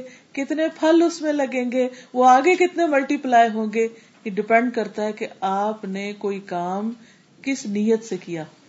جتنی اچھی نیت ہوگی، جتنا اچھا بیج ہوگا، اتنا اچھا درخت نکلے گا، اتنا زیادہ فائدہ ہوگا۔ دنیا کے اعتبار سے اور آخرت کے اعتبار سے بھی اسی کے مطابق اجر ملے گا۔ جس مقصد کے لیے کام کیا، اسی طرح کا اجر ملے گا۔ حدیث میں آتا ہے، رسول اللہ صلی اللہ علیہ وسلم نے فرمایا، اللہ تبارک تعالیٰ فرماتے ہیں من امل امل اشرک فی مائی غیری ترک تو ہوں شرک ہوں صحیح مسلم کی حدیث ہے سیون سکس سکس سکس۔ مانا کیا ہے؟ اللہ تبارک تعالیٰ فرماتے ہیں، جو شخص کوئی عمل سر انجام دے، مثلا میں کوئی کام کروں، جیسے اس وقت پڑھا رہی ہوں، یا آپ اس وقت پڑھ رہے ہیں، یا لکھ رہے ہیں، سیکھ رہے ہیں، تو جو شخص کوئی کام کرے، مثلا پڑھنے یا پڑھانے کا، اس میں میرے ساتھ کسی اور کو شریک کر لے۔ غرض دنیا کا کوئی فائدہ ہو، مال کی طلب ہو، یا جاہ کی ہرس ہو، یا تعریف کا شوق ہو، یا کوئی اور مادی فائدہ ہو، یا کوئی ہڈن غرض بیچ میں شامل ہو۔ تو اللہ تعالیٰ فرماتے ہیں، میں اس کو بھی چھوڑ دوں گا یعنی اس بندے کی مدد نہیں کروں گا۔ وہ اپنے کام میں کامیاب نہیں ہوگا اور اس کے شرک والے عمل کو بھی چھوڑ دوں گا یعنی دنیا میں بھی پھر میری مدد اور تائید اس کو حاصل نہیں ہوگی اور آخرت میں بھی اس بندے کو میری طرف سے کوئی رحمت یا مدد میں حصہ نہیں ملے گا اور نہ اس کے عمل کا اس کو کوئی پھل یا سلا ملے گا تو پیاری بہنوں سب سے پہلے اس وقت ہم آج یہاں آنے اور بیٹھنے کے بارے میں اپنے اپنے دل کا، اپنی سوچ کا جائزہ لیتے ہیں کہ میں کیوں پڑھ رہی ہوں؟ یا میں کیوں پڑھا رہی ہوں؟ کیوں آئی ہوں یہاں؟ کیا میرا اور کوئی کام نہیں تھا؟ کیا غرض ہے یہاں آنے کی؟ کیا سوچ کر آئی یہاں اس وقت اس جگہ کیوں بیٹھی اس سارے پڑھانے کا کیا مقصد ہے؟ اور آپ بھی اپنے آپ سے پوچھیے کیا کسی دوست کی ملاقات سے آئی ہوں یا ایسے ہی جائزہ لینے آئی ہوں یا ایسے ہی بس وقت تھا تو سوچا پاس کر لیں جا کے وہاں یا کسی کے مقابلے میں آئی ہوں؟ یا کیا مقصد ہے؟ یا پھر واقعی اللہ کو خوش کرنے کے لیے آئی ہوں کہ یا رب، جیسے علیہ السلام اپنی قوم سے آگے آگے تھے نا تو الہی کا رب تردا اللہ دوڑتا ہوا آیا ہوں تیری طرف تاکہ تو راضی ہو جائے، تو خوش ہو جائے، تیری خوشی کے لیے آیا میں جاہل ہوں، میں لا علم ہوں، میں جاننا چاہتا ہوں کہ تو ہمارے لیے کیا پسند کرتا ہے، تجھے کیسے عمل چاہیے؟ میں اپنی اصلاح کے لیے آیا ہوں، اپنی علمی ترقی کے لیے آیا اپنی روحانی ترقی کے لیے آیا ہوں، تاکہ میں زیادہ سے زیادہ بہتر کام کر سکوں۔ اگر ہماری نیت خالص ہوگی، صرف اللہ کی رضا اور کوئی غرض نہیں، تو آپ دیکھیے کہ ہمارے لیے یہ کام بھی آسان ہو جائے گا، وقت میں بھی برکت ہوگی۔ اس کے آگے بھی بے شمار فائدے ہوں گے۔ جیسے امام نبی نے یہ کتاب لکھی آٹھ سو سال پہلے، اور آج ہم یہاں بیٹھ کے پڑھ رہے ہیں اور امام نبی اپنی قبر میں ہے اور ہماری طرف ہم نے سے جتنے لوگ جو پڑھ رہے ہیں، جہاں جہاں بھی سارا ثواب ان کو جا رہا ہے۔ یہ نہیں کہ ہمارے حصے کا جا رہا ہے، ہمارا تو ہمیں ملے گا جو اگر نیت اچھی ہوئی لیکن ان کو آپ دیکھیے کہ دنیا میں اللہ سبحانہ و تعالیٰ نے ان کی لکھی کتاب کی حفاظت کی ہے نا۔ یہ اللہ کی مدد ہوتی۔ جب اخلاص ہوتا ہے تو اللہ سبحانہ و تعالیٰ اس بندے کی اور اس کے کاموں کی خود حفاظت فرماتے ہیں۔ اور اگر بندہ اللہ کے سوا کسی اور کو شریک کر لے، کوئی اور مقصد شریک کر لے، تو اللہ تعالیٰ فرماتے ہیں ترک تو ہوں وہ شرک ہوں ترک تو ہوں میں چھوڑ دیا اس کو بھی، اور اس کے شرک کو بھی، جو اس نے شرک والا کام کیا تھا۔ امام شافی کہتے ہیں کہ یہ حدیث فقہ کے ستر موضوعات پر مشتمل ہے۔ بعض کا کہنا ہے کہ اگر سو کتابیں لکھی جائیں تو یہ حدیث ہر کتاب کے مقدمے میں لکھی جائے گی۔ یعنی کوئی بھی عمل اس حدیث کے اندر جو مطلب ہے اس سے خالی نہیں۔ ہر عمل یا ہر کام کے لیے ارادہ اور ہر کام کے لیے دو میں سے ایک ارادہ یا اللہ کی رضا یا دنیا کا کوئی مطلب۔ تو جیسی نیت ہوگی ویسا ہی پھل ملے گا۔ عبد الرحمان بن مہدی کہتے ہیں کہ جو بھی کوئی کتاب لکھنا چاہے تو چاہیے کہ اسی حدیث سے ابتدا کرے یہ نہیں کہ ایک رسم کے طور پر شروع میں بس چپکا دے، بلکہ ہر کام کے شروع میں اپنے آپ کو جانچے یعنی اپنی نیت کا جائزہ لے۔ امام احمد کہتے ہیں کہ اسلام کے اصول تین حدیثوں پر مبنی۔ اسلام کے اصول تین حدیثوں پر مبنی ہے ایک حدیث عمر اچھا یہ حدیث باعد حدیث عمر کے نام سے مشہور ہے، کیونکہ صرف حضرت عمر ہی ہے صحابہ میں سے جنہوں نے اس کو روایت کیا دوسری حدیث عائشہ، من احد صفی امر نہ مالئی سمن فہو ردن جو ہمارے اس کام میں یعنی دین میں کوئی نئی چیز ایجاد کر لے، وہ مردود ہے ریجیکٹڈ ہے۔ اور تیسرے، نعمان بن بشیر کی حدیث، الحلال ابین الحرام ابین حلال بھی واضح اور حرام بھی واضح۔ تو اب ہم حدیث کے الفاظ پہ آ جاتے ہیں۔ ان امیر المؤمنین۔ امیر المومنین کیا مطلب ہے امیر المومنین کا؟ مومنوں کا امیر۔ یہ حضرت عمر کو خطاب دیا گیا تھا سب سے پہلے۔ امیر المومنین سب سے پہلے حضرت عمر کو ٹائٹل ملا تھا۔ رسول اللہ صلی اللہ علیہ وسلم کی وفات کے بعد حضرت ابو بکر رضی اللہ تعالیٰ عنہ کو جب خلیفہ بنایا گیا، تو لوگ ان کو خلیفہ تو رسول اللہ کہتے تھے۔ اللہ کے رسول صلی اللہ علیہ وسلم کے خلیفہ۔ یعنی جانشین بعد میں آنے والے۔ جب عمر آئے تو لوگ کہنے لگے خلیفہ تو خلیفہ رسول اللہ صلی اللہ علیہ وسلم۔ رسول اللہ صلی اللہ علیہ وسلم کے جانشین کے جانشین۔ اب ڈبل ہو گئے خلیفہ تو خلیفہ رسول اللہ صلی اللہ علیہ وسلم۔ لمبا ہو گیا نا ٹائٹل۔ اب انہیں کوئی سمجھ نہیں آ رہی تھی۔ لیکن ایسے ہی کہہ رہے تھے۔ تو ہوا یہ کہ عراق سے ایک شخص آیا اور اس نے آ کے پوچھا، تمہارا امیر کون ہے؟ کہنے لگے، کیا مطلب امیر کا؟ امیر ہمارا تو امیر رچ کو کہتے ہیں نا، امیر کا مطلب تمہیں حکم دینے والا تمہارا لیڈر کون ہے؟ تو نے کہا عمر۔ تو نے کہا کہ تو اس امیر کو لایا یعنی کہ یہ لفظ ان کے کلک کر گیا۔ یعنی یہ لقب تو انہوں نے آپ کے لیے رکھا کہ آپ مومنوں کے امیر ہیں۔ اب خلیفہ تو خلیفہ کہنے کی بجائے آپ کو امیر المومنین کہا جانے لگا۔ جب وہ خلافت کے عہدے پہ فائز ہو گئے تھے، اس وقت سے یہ لقب رائج ہوا۔ تو اب ایک کوشچن آپ کے ٹیسٹ کا یہ بن سکتا ہے کہ امیر المومنین کا خطاب سب سے پہلے کس کو دیا گیا؟ جا کے اپنے بچوں کو پوچھیے یا پھر امیر المومنین کا خطاب کیسے پڑا دوسرا ہے ابو حفظ کنیت ہے۔ امیر المومنین لقب ہے، ابو حفظ کنیت ہے۔ حفظ کس کو کہتے ہیں؟ شیر کو۔ کسی کا نام حفصہ ہے آپ میں سے؟ شیرنی؟ کئی لوگ نام رکھتے ہیں نا، حفصہ۔ حضرت حفصہ تھی۔ کون؟ حضرت عمر کی بیٹی۔ جو حضور صلی اللہ علیہ وسلم کی اہلیہ تھی۔ لیکن یہاں ابو حفصہ نہیں ہے، ابو حفص ہے حفص شیر کو کہتے ہیں۔ یعنی شیر کے باپ۔ جیسے ابو ہرارا تھے نا ہرارا کس کو کہتے ہیں۔ بلی کے بلی کے باپ۔ تو اسی طرح ابو حفص شیر کے باپ۔ تو باپ مراد نہیں ہوتا، والا یعنی یعنی بعض اوقات کنیت ضروری نہیں ہوتی کہ وہ شخص کسی کا باپ ہو تو اس سے ہو۔ جیسے حضرت عائشہ رضی اللہ تعالیٰ عنہ کی کنیت کیا تھی؟ ام عبداللہ۔ حالانکہ آپ کا کوئی بیٹا عبداللہ نہیں تھا۔ تو اربوں میں کنیت کا رواج ہوتا تھا۔ ہمارے یہاں تو باجی، خالہ، آنٹی یہ بولتے نا کسی کو۔ تو عرب کلچر کے اندر نام کی بجائے عموماً کنیت سے پکارا جاتا ہے۔ ایک احترام کے لیے، پہچان کے لیے۔ کیونکہ بعض اوقات دس لوگوں کا ایک ہی نام ہوتا ہے۔ جیسے محمد نام صلی اللہ علیہ وسلم سب سے زیادہ رکھا جانے لگا نبی صلی اللہ علیہ وسلم کے بعد۔ ہر کوئی احترام کے لیے، برکت کے لیے اپنے نام کے ساتھ محمد۔ آپ بھی مسئلہ ہو سکتا ہے اپنے بچوں کے یا اپنے آس پاس خاندان میں مردوں کے نام دیکھیں۔ تو محمد، حتیٰ کہ احمد بھی نام رکھنا، تب بھی محمد احمد، محمد حسن، محمد حسین محمد ہر نام کے شروع میں محمد۔ تو اب اگر دس محمد ہو وہ ایک شخص تھا، اس کے دس بیٹے تو اسے دس کے دس ناموں کو محمد رکھا۔ تو بس یہ کہتا تھا کہ محمد الاول، محمد الثانی، محمد دسواں کو کہتا محمد العاشر، دسواں محمد۔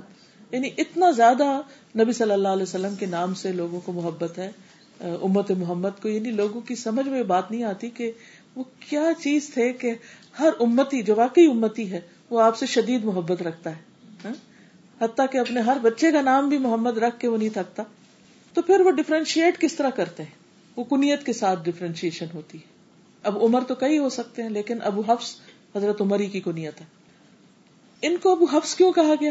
کیونکہ یہ بہت بہادر اور طاقتور تھے۔ ان کا جسم بہت ہلکا پلکا تھا۔ ان کے بارے میں کہا جاتا ہے کہ وہ گھوڑے کا کان پکڑ کر اچھل کے، کود کے گھوڑے پہ سوار ہو جاتے تھے، بغیر کسی زین وغیرہ کے۔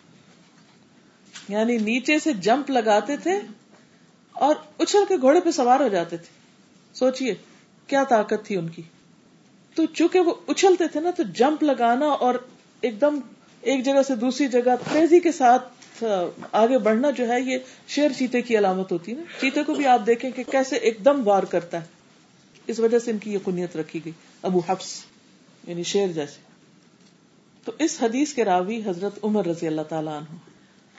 ان امیر المؤمنین ابو حفظ عمر. عمر کس کو کہتے ہیں؟ آباد ہونے کو. ویسے زندگی کے لیے بھی عمر کا لفظ استعمال ہوتا ہے. ان امیر المؤمنین عمر ابن الخطاب. خطاب کون تھے؟ ان کے والد تھے. خطاب. عمر ابن الخطابی رضی اللہ عنہ. اللہ ان سے راضی ہو جائے. اللہ ان سے راضی ہو جائے۔ یہ دعا۔ قالا کہا سمے تو میں نے سنا۔ کس سے سنا؟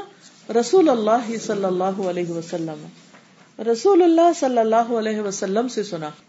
اب دیکھیے کہ حدیث تو بہت اہم ہے، لیکن اسے روایت کرنے والے صرف حضرت عمر ہے صحابہ میں سے۔ لیکن اس حدیث کے جو معنی ہیں، وہ قرآن مجید میں بہت سی جگہوں پر ملتے ہیں۔ معنی کا مطلب کیا ہے کہ اس حدیث میں جو اخلاص نیت کی بات ہے، وہ قرآن مجید کی کئی آیات سے ثابت ہے۔ تو اس لیے صرف حضرت عمر کا روایت کرنا اس حدیث کو کمزور نہیں کرتا کہ ہم اس کو امپورٹینس نہ دیں کہ صرف حضرت عمر ہی روایت کر رہے ہیں، تو نہ بھی مانے تو کوئی بات نہیں۔ اس میں کون سے بے شمار صاحب ہیں؟ اگر اس کے بعد ہر جنریشن میں بہت لوگ راوی اس کے موجود ہیں، لیکن پہلا راوی ایک ہے۔ قرآن مجید کی مثلاً کون سی آیات ہے آپ میں سے کوئی بتائے گا کہ جس میں اخلاص نیت کی بات ہو؟ سوچیے۔ یہاں آ کر پڑھنے کا فائدہ تو جب ہی ہوگا، جب آپ بھی بولیں گے ہاں؟ بولیے، چاہے نہ بھی صحیح ہوگا تو کیا ہوا؟ آتا ہوگا تو آپ کا کانفیڈینس بڑھ جائے گا۔ چلیے، میں ہی بتا دیتی ہوں۔ سورت البقرا آئے ٹو سیونٹی ٹو سورت البقرا آئے ٹو سیونٹی ٹو قرآن پاک میں اللہ تعالیٰ فرماتے وہ ماں تم فکون اللہ اور تم خرچ نہیں کرتے مگر اللہ کا چہرہ طلب کرنے کے لیے۔ اللہ کے دیدار کے لیے خرچ کرتے ہو۔ یہ ہے اخلاص۔ اور جو شخص اللہ کی محبت رکھتا ہو، اس کو اللہ کے راستے میں خرچ کرنا اس لیے مشکل نہیں لگتا کہ اس کی ایک بہت بڑی طلب ہے، تڑپ ہے، تمنا ہے۔ اب دیکھیے کہ دنیا میں بھی ہم اپنے عزیزوں، پیاروں کو دیکھنے کے لیے کیا کیا خرچ کرتے ہیں۔ سارا سارا سال لوگ کام کرتے ہیں تاکہ پاکستان جا کر یا اپنے بیک ہوم جا کر اپنے ماں باپ کا چہرہ دیکھ لیں، اپنے بہن بھائیوں کا دیکھ لیں۔ اور اگر زندگی میں نہیں جا سکتے تو جب کوئی فوت ہو جاتا ہے، تو مرے ہوئے کا چہرہ دیکھنے کے لیے اتنی بڑی بڑی رقم خرچ کرتے ہیں اپنے خون پسینے کی کمائی۔ کیوں کرتے ہیں؟ کوئی بتائے گا؟ محبت ہوتی ہے اور اصل وجہ یہ محبت ہوتی آخری دیدار کے لیے کہ اس کے بعد پھر موقع نہیں ملے گا۔ کہ جو چیز انسان کو اتنا بڑا مال خرچ کرنے پر تڑپا دیتی، کہ دس دس سال، بیس بیس سال لوگ گھر نہیں جاتے اور جب کوئی فوت ہو جاتا ہے تو اس لیے بھی جاتے ہیں، ٹھیک ہے بازو کا رسمی دنیا بھی ہوتی، لیکن بعض لوگ بڑا جینوئنلی جاتے ہیں کہ جا کے ایک دفعہ چہرہ دیکھ لیں۔ یہی کہتے ہیں نا، چہرہ دیکھ لیں۔ کس کا چہرہ دیکھنے کو دل چاہتا ہے آپ؟ جس سے محبت ہوتی اور جس کی جتنی زیادہ محبت ہوتی ہے، اس کا چہرہ دیکھنے کی اتنی ہی تڑپ ہوتی ہے۔ ایک جھلک دیکھ لیں اور جب دیکھتے ہیں تو آنکھیں ٹھنڈی ہو جاتی ہیں۔ کہ شکر ہے دیکھ لیا۔ اور پھر بار بار دیکھتے ہیں۔ اور پھر پیار سے دیکھتے ہیں۔ اللہ سے کیسی محبت ہے ہماری کہ ہمیں شوق ہی کوئی نہیں اس کا چہرہ دیکھنے کا۔ ایک دفعہ چودویں کا چاند نکلا ہوا تھا تو نبی صلی اللہ علیہ وسلم فرمایا، کیا تم اس چاند کو دیکھتے ہوئے کوئی مشکل محسوس کر رہے؟ نہیں۔ قیامت کے دن تم اللہ سبحان تعالیٰ کو بھی ایسے ہی دیکھو گے، بیچ میں کوئی بادل نہیں ہوں گے، کوئی کچھ نہیں۔ تو کبھی اللہ کے راستے میں مال خرچ کرنے کو دل نہ چاہے نا، تو یہ سوچ کے کریں کہ اللہ، اس کے بدلے تیرا دیدار چاہتی ہوں۔ کسی سے کچھ نہیں چاہیے۔ تو نیت خالص ہو جائے گی نا؟ کتنی خالص ہو جائے گی؟ کوئی غرض ہی نہیں رہے گی۔ اچھا اس میں فائدہ کیا؟ فائدہ بھی تمہارا اپنا ہے، کیونکہ بازو کا ہم کسی پہ خرچ کیے جاتے کیے جاتے ہیں، وہ مڑ کے شکریہ بھی نہیں کہتے۔ تو پھر ہمارا دل تڑپتا ہے کہ یہ کیسے ناخلف ہے۔ ہر وقت ہم ہی مدد کرتے رہتے ہیں۔ ادھر سے تو کبھی رسپانس ہی نہیں آیا کوئی۔ ہمیں ان کا رسپانس نہیں چاہیے ہوتا۔ اور رسپانس نہ آنے کے باوجود بھی ہم بے پناہ خوش ہوتے ہیں۔ کیونکہ ہمارے امیجنیشن ہمارے دل میں کچھ اور چاہت ہے۔ ہم کچھ اور چاہ رہے ہیں۔ ہم یہ نہیں چاہتے کہ وہ کوئی ہمیں آ کے شکریہ کہے اور کوئی ہمیں ہماری تعریف کرے اور کوئی ہماری بڑائی بیان کرے کہ بھئی اس نے تو واہ واہ اتنا خرچ کیا۔ یہ باتیں پھر اچھی نہیں لگتی۔ کوئی کرے بھی تو دل گٹتا ہے کہ یہ کیا ہوا؟ اس لیے تھوڑی کیا تھا۔ وما تنفقون الا ابتغاء وجه الله۔ پھر سورۃ الفتح، آیت 29 اللہ سبحانہ تعالیٰ کا فرمان ہے، محمد الرسول اللہ والذین معه اشداء على الكفار رحماء بینہم، تراہم رکعا سجدا یبتغون فضلا من اللہ ورضوانا محمد اللہ کے رسول ہیں، اور وہ لوگ جو اس کے ساتھ ہیں، کافروں پر سخت ہیں یعنی صحابہ کرام، اور آپس میں نہایت رحم دل، تم انہیں اس حال میں دیکھو گے کہ رکو کرنے والے ہیں، سجدے کرنے والے ہیں۔ یعنی ان کی پہچان تھی کہ جب فرصت ملی نماز پہ کھڑے ہو گئے۔ اپنے رب کا فضل اور اس کی رضا چاہتے ہیں۔ یب تغون فضلم من اللہ وردوانا ان کی چاہت کیا ہے؟ اس رکو اور سجدے سے کہ اللہ کی رضا اور اللہ کا فضل ملے۔ اللہ کا فضل چاہتے ہیں۔ کچھ لوگ ہیں کہ وہ کوئی کام کرتے ہیں تو کیا چاہتے ہیں کہ لوگ ان پہ مہربان ہو جائیں۔ لوگوں کا فضل چاہتے ہیں۔ لوگوں کی رضامندی چاہتے ہیں۔ ان کا اپروول چاہتے ہیں۔ وہ خوش ہیں کہ نہیں؟ بار بار ان کی طرف دیکھتے رہتے ہیں کہ یہ خوش ہوئے کہ نہیں مجھ سے۔ ان کی ایکسپیکٹیشن کے مطابق کام کیا کہ نہیں۔ اور کچھ ایسے ہیں جو چاہتے ہیں میرا رب راضی ہوا کہ نہیں۔ کوئی مجھے بتا دے میرا رب خوش ہے کہ نہیں۔ ان کی ساری تڑپ اس بات پر ہوتی ہے۔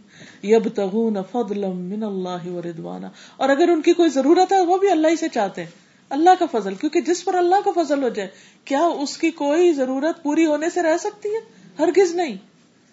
اور جو بندوں پہ تکیا کیے ہوئے اور بندوں کی طرف نظر اٹھا اٹھا کے دیکھتا ہو، تو بندے تو اپنی مرضی کے وہ آپ کو کیوں چاہیں گے؟ اللہ تو آپ سے محبت کرتا ہے۔ اللہ نے آپ کو پیدا کیا، آپ اس کی کریشن ہے وہ کیوں نہ آپ پر مہربانی کرے گا؟ وہ ضرور کرے گا۔ تو اس کو نیت کہتے ہیں کہ کوئی بھی کام، چاہے نماز روزہ ہو، چاہے صدقہ خیرات ہو، تو کرنا کیوں ہے؟ ٹھیک ہے نا؟ ان رسول اللہ صلی اللہ علیہ وسلم قال انك لن تنفق نفقه تبتغي بها وجه الله الا اجرت عليها حتى ما تجعل في فم امرأتك بخاری۔ بے شک تو جو کچھ خرچ کرے اور اس سے تیری نیت اللہ کی رضا حاصل کرنی ہو تو تجھ کو اس کا ثواب ملے گا۔ یہاں تک کہ اس پر بھی جو تو اپنی بیوی کے منہ میں ڈالے۔ وہ لکما جو تم بیوی کے منہ میں ڈالتے۔ اچھا اب آپ دیکھیے کہ ظاہر ہسبینڈ وائف کے بیچ میں محبت ہوتی ہے۔ نبی صلی اللہ علیہ وسلم حضرت عائشہ کے بیچ میں بہت محبت تھی۔ حضرت عائشہ رضی اللہ تعالیٰ عنہ کہتی ہیں کہ میں نے پانی پیا اور پھر نبی صلی اللہ علیہ وسلم کو برتن دیا اور آپ صلی اللہ علیہ وسلم نے بھی اسی جگہ منہ لگا کر پانی پیا جہاں میرا منہ تھا۔ حالانکہ میں حیض کی حالت میں تھی اور میں نے ایک ہڈی سے گوشت کھایا اور پھر وہ نبی صلی اللہ علیہ وسلم کو دے دی۔ آپ صلی اللہ علیہ وسلم نے بھی اپنا منہ اسی جگہ پر رکھا جہاں پر میرا تھا۔ اور میں حالت حیض میں تھی۔ تو قدرتی بات ہے۔ لیکن عام طور پر ہسبینڈ وائف ایک دوسرے سے محبت کا اظہار اور ایک دوسرے کو کچھ دینے کا اور اپنا آپ قربان کرنے کا یہ سب کچھ کیوں کرتے ہیں؟ تاکہ اس کی محبت مل جائے ہمیں۔ شوہر بیوی کو دے رہا تاکہ بیوی اس کو چاہے۔ بیوی شوہر کو کچھ آفر کر رہی ہے تو اس لیے تاکہ شوہر اس کا ہی دیوانہ بن جائے، اس کی چاہت والا ہو۔ ہمارا دین ہمیں یہ سکھاتا ہے کہ جب شوہر اور بیوی ایک دوسرے کے ساتھ ہمدردی کا سلوک کر رہے ہوں، محبت کا اظہار بھی کر رہے ہوں، تو اس محبت کو بھی اللہ کی خاطر کر دیں۔ کیوں؟ اس سے فرسٹریشن نہیں ہوتی، کیونکہ کئی دفعہ ایسا ہوتا ہے کہ بہت سے لوگ صرف اس لیے غمگین اور رنجیدہ رہتے ہیں، عورتیں ہو یا مرد، وہ کہتے ہیں کہ ہم نے اپنی بیوی کے لیے یہ بھی کیا، یہ بھی کیا، یہ بھی کیا، لیکن اس نے پلٹ کے کچھ نہیں کیا ہمارے لیے۔ ہم تو اپنے منہ کا لکما نکال کے دیتے ہیں، اس کو وہ پھر بھی قدر نہیں کرتی یا کرتا۔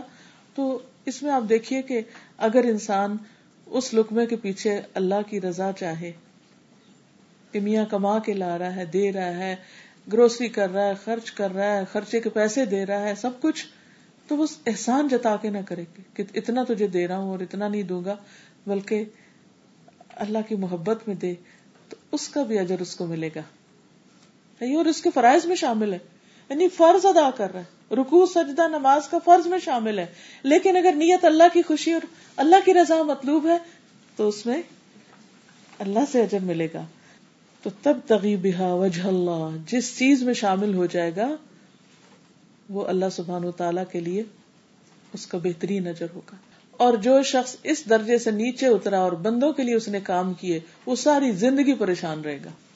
جہاں ڈائریکشن چینج نہیں ہوئی، جہاں مقصد مرضی بدلی نہیں وہیں سے خرابی شروع ہو گئی۔ تو کوئی بھی کام کرنے سے پہلے ہمیں اپنے آپ سے پوچھنا چاہیے کہ کیوں کرنے جا رہی اور مسئلہ یہاں سے آپ گھر جائیں گے، ہو سکتا ہے بچوں کو لنچ دینا ہو ہو سکتا ہے کسی اور کو وزٹ کرنا ہو، کسی کی مریض کی عادت کرنی ہو، کسی جنازے میں جانا ہو، کچھ بھی کرنا ہو، سو کام ہوتے ہیں ہر ایک کو۔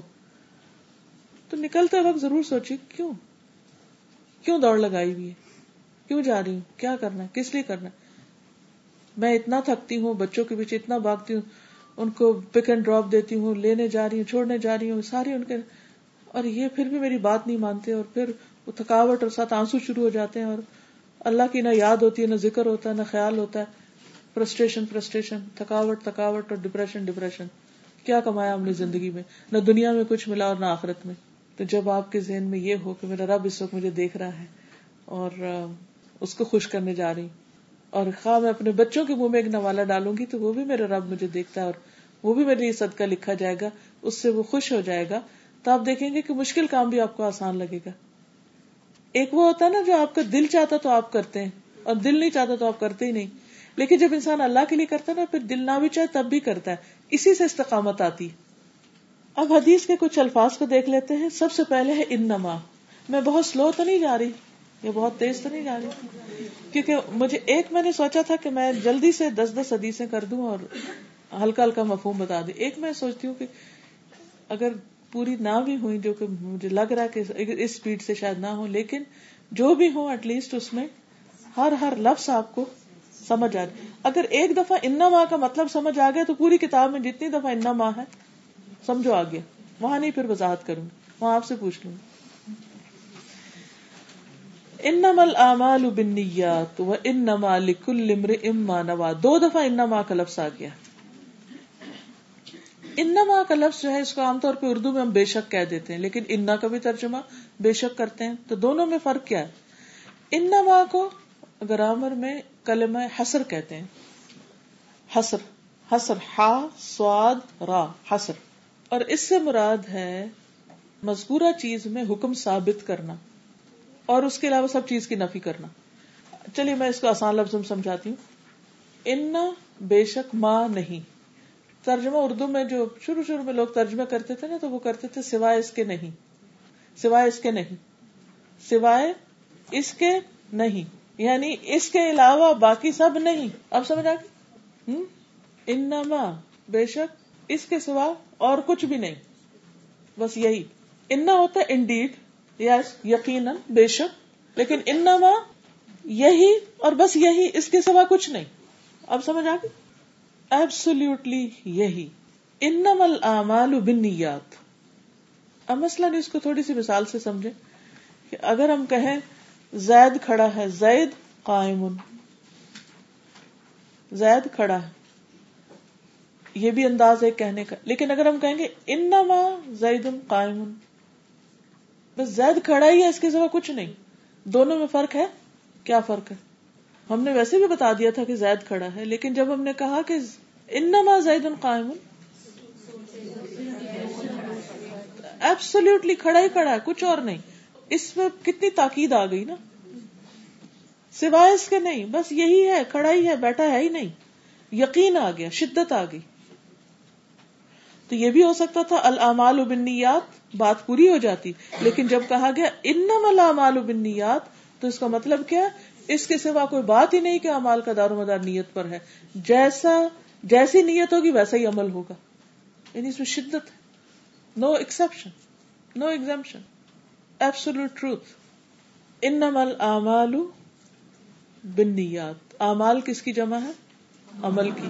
اور عمل تین طرح کے ہوتے ہیں۔ دل، زبان اور جسم۔ کچھ اعمال دل کے ہوتے ہیں، کچھ زبان کے ہوتے ہیں اور کچھ جسم کے ہوتے ہیں۔ اس لیے یہاں انمل عمل نہیں کہا گیا۔ یاد رہے گا؟ انمل اعمال کہا گیا۔ ہر طرح کے اعمال، ہر قسم کے اعمال، چاہے وہ دل کے ہوں، قلبی، جیسے ہماری جو بھی باتیں دل میں ہم کرتے ہیں، چاہے وہ اچھے گمان ہے یا برے گمان، یا ایمان ہے تقوا ہے، یا کفر ہے، یا نفاق ہے، یا شرک ہے، یا شک ہے، یا یقین ہے، کچھ بھی۔ یہ بھی اعمال ہے دوسرے ہیں زبان کے اعمال، زبان کے اقوال، جس کو نطقی اعمال کہا جاتا ہے۔ تو زبان کے اعمال جو ہے اس میں کیا ہے جو بھی ہم باتیں کرتے ہیں، چاہے اللہ کا ذکر کریں، چاہے کوئی شخص گالی دے، یہ سب زبان کے اعمال ہو گئے۔ پھر اس کے بعد باقی اعضاء کے اعمال، جیسے آنکھ کے۔ آنکھ کا کوئی عمل ہوتا ہے؟ دیکھنا۔ جو کچھ بھی دیکھتے رہتے اچھا برا سب۔ کان کے امال سننا۔ کیا بات ہے سننے میں دلچسپی؟ ہاتھ کے، پاؤں کے، باقی بھی جسم کے جو امال ہیں۔ ہمارے باقی ادا جوارح کہتے ہیں اس کو عربی میں۔ قلب سب سے پہلے نمبر ون، پھر لسان اور جوارح۔ اب یہ ہے کہ اگرچہ باقی اعضاء کے بھی امال ہیں، لیکن خاص طور پر لسان کو الگ کیوں کیا گیا؟ سب سے زیادہ کام کون کرتا ہے؟ دل۔ سب سے زیادہ دل کام کرتا ہے نا۔ آپ سو بھی رہے ہوتے ہیں تو دل دھڑک رہا ہوتا ہے، کام کر رہا ہوتا ہے۔ جب آنکھ کھلتی ہے تو سب سے زیادہ کیا کرتا ہے کام؟ زبان۔ سوتے ہوئے ہم آنکھ نہیں کھولتے یعنی صبح سویرے اٹھتے تو آنکھ بند کر کے ہی الحمد للہ اللہ بادما پہلے کسی اور اس کے کچھ خاص کام کرنے سے پہلے زبان بول پڑتی۔ الحمد للہ ذکر کرتی۔ اور اسی طرح باقی بھی۔ پھر اس کے بعد یہ کہ آنکھ کا عمل، کان کا عمل یا باقی اعضاء کے عمل بعض اوقات ہمارے اپنے تک محدود رہتے ہیں، لیکن زبان کی جو باتیں ہیں وہ دوسروں پر بھی اثر انداز ہوتی ٹھیک ہے نا؟ اور پھر باقی سارے اعضاء، ہاتھ، پاؤں وغیرہ، سب شامل ہیں۔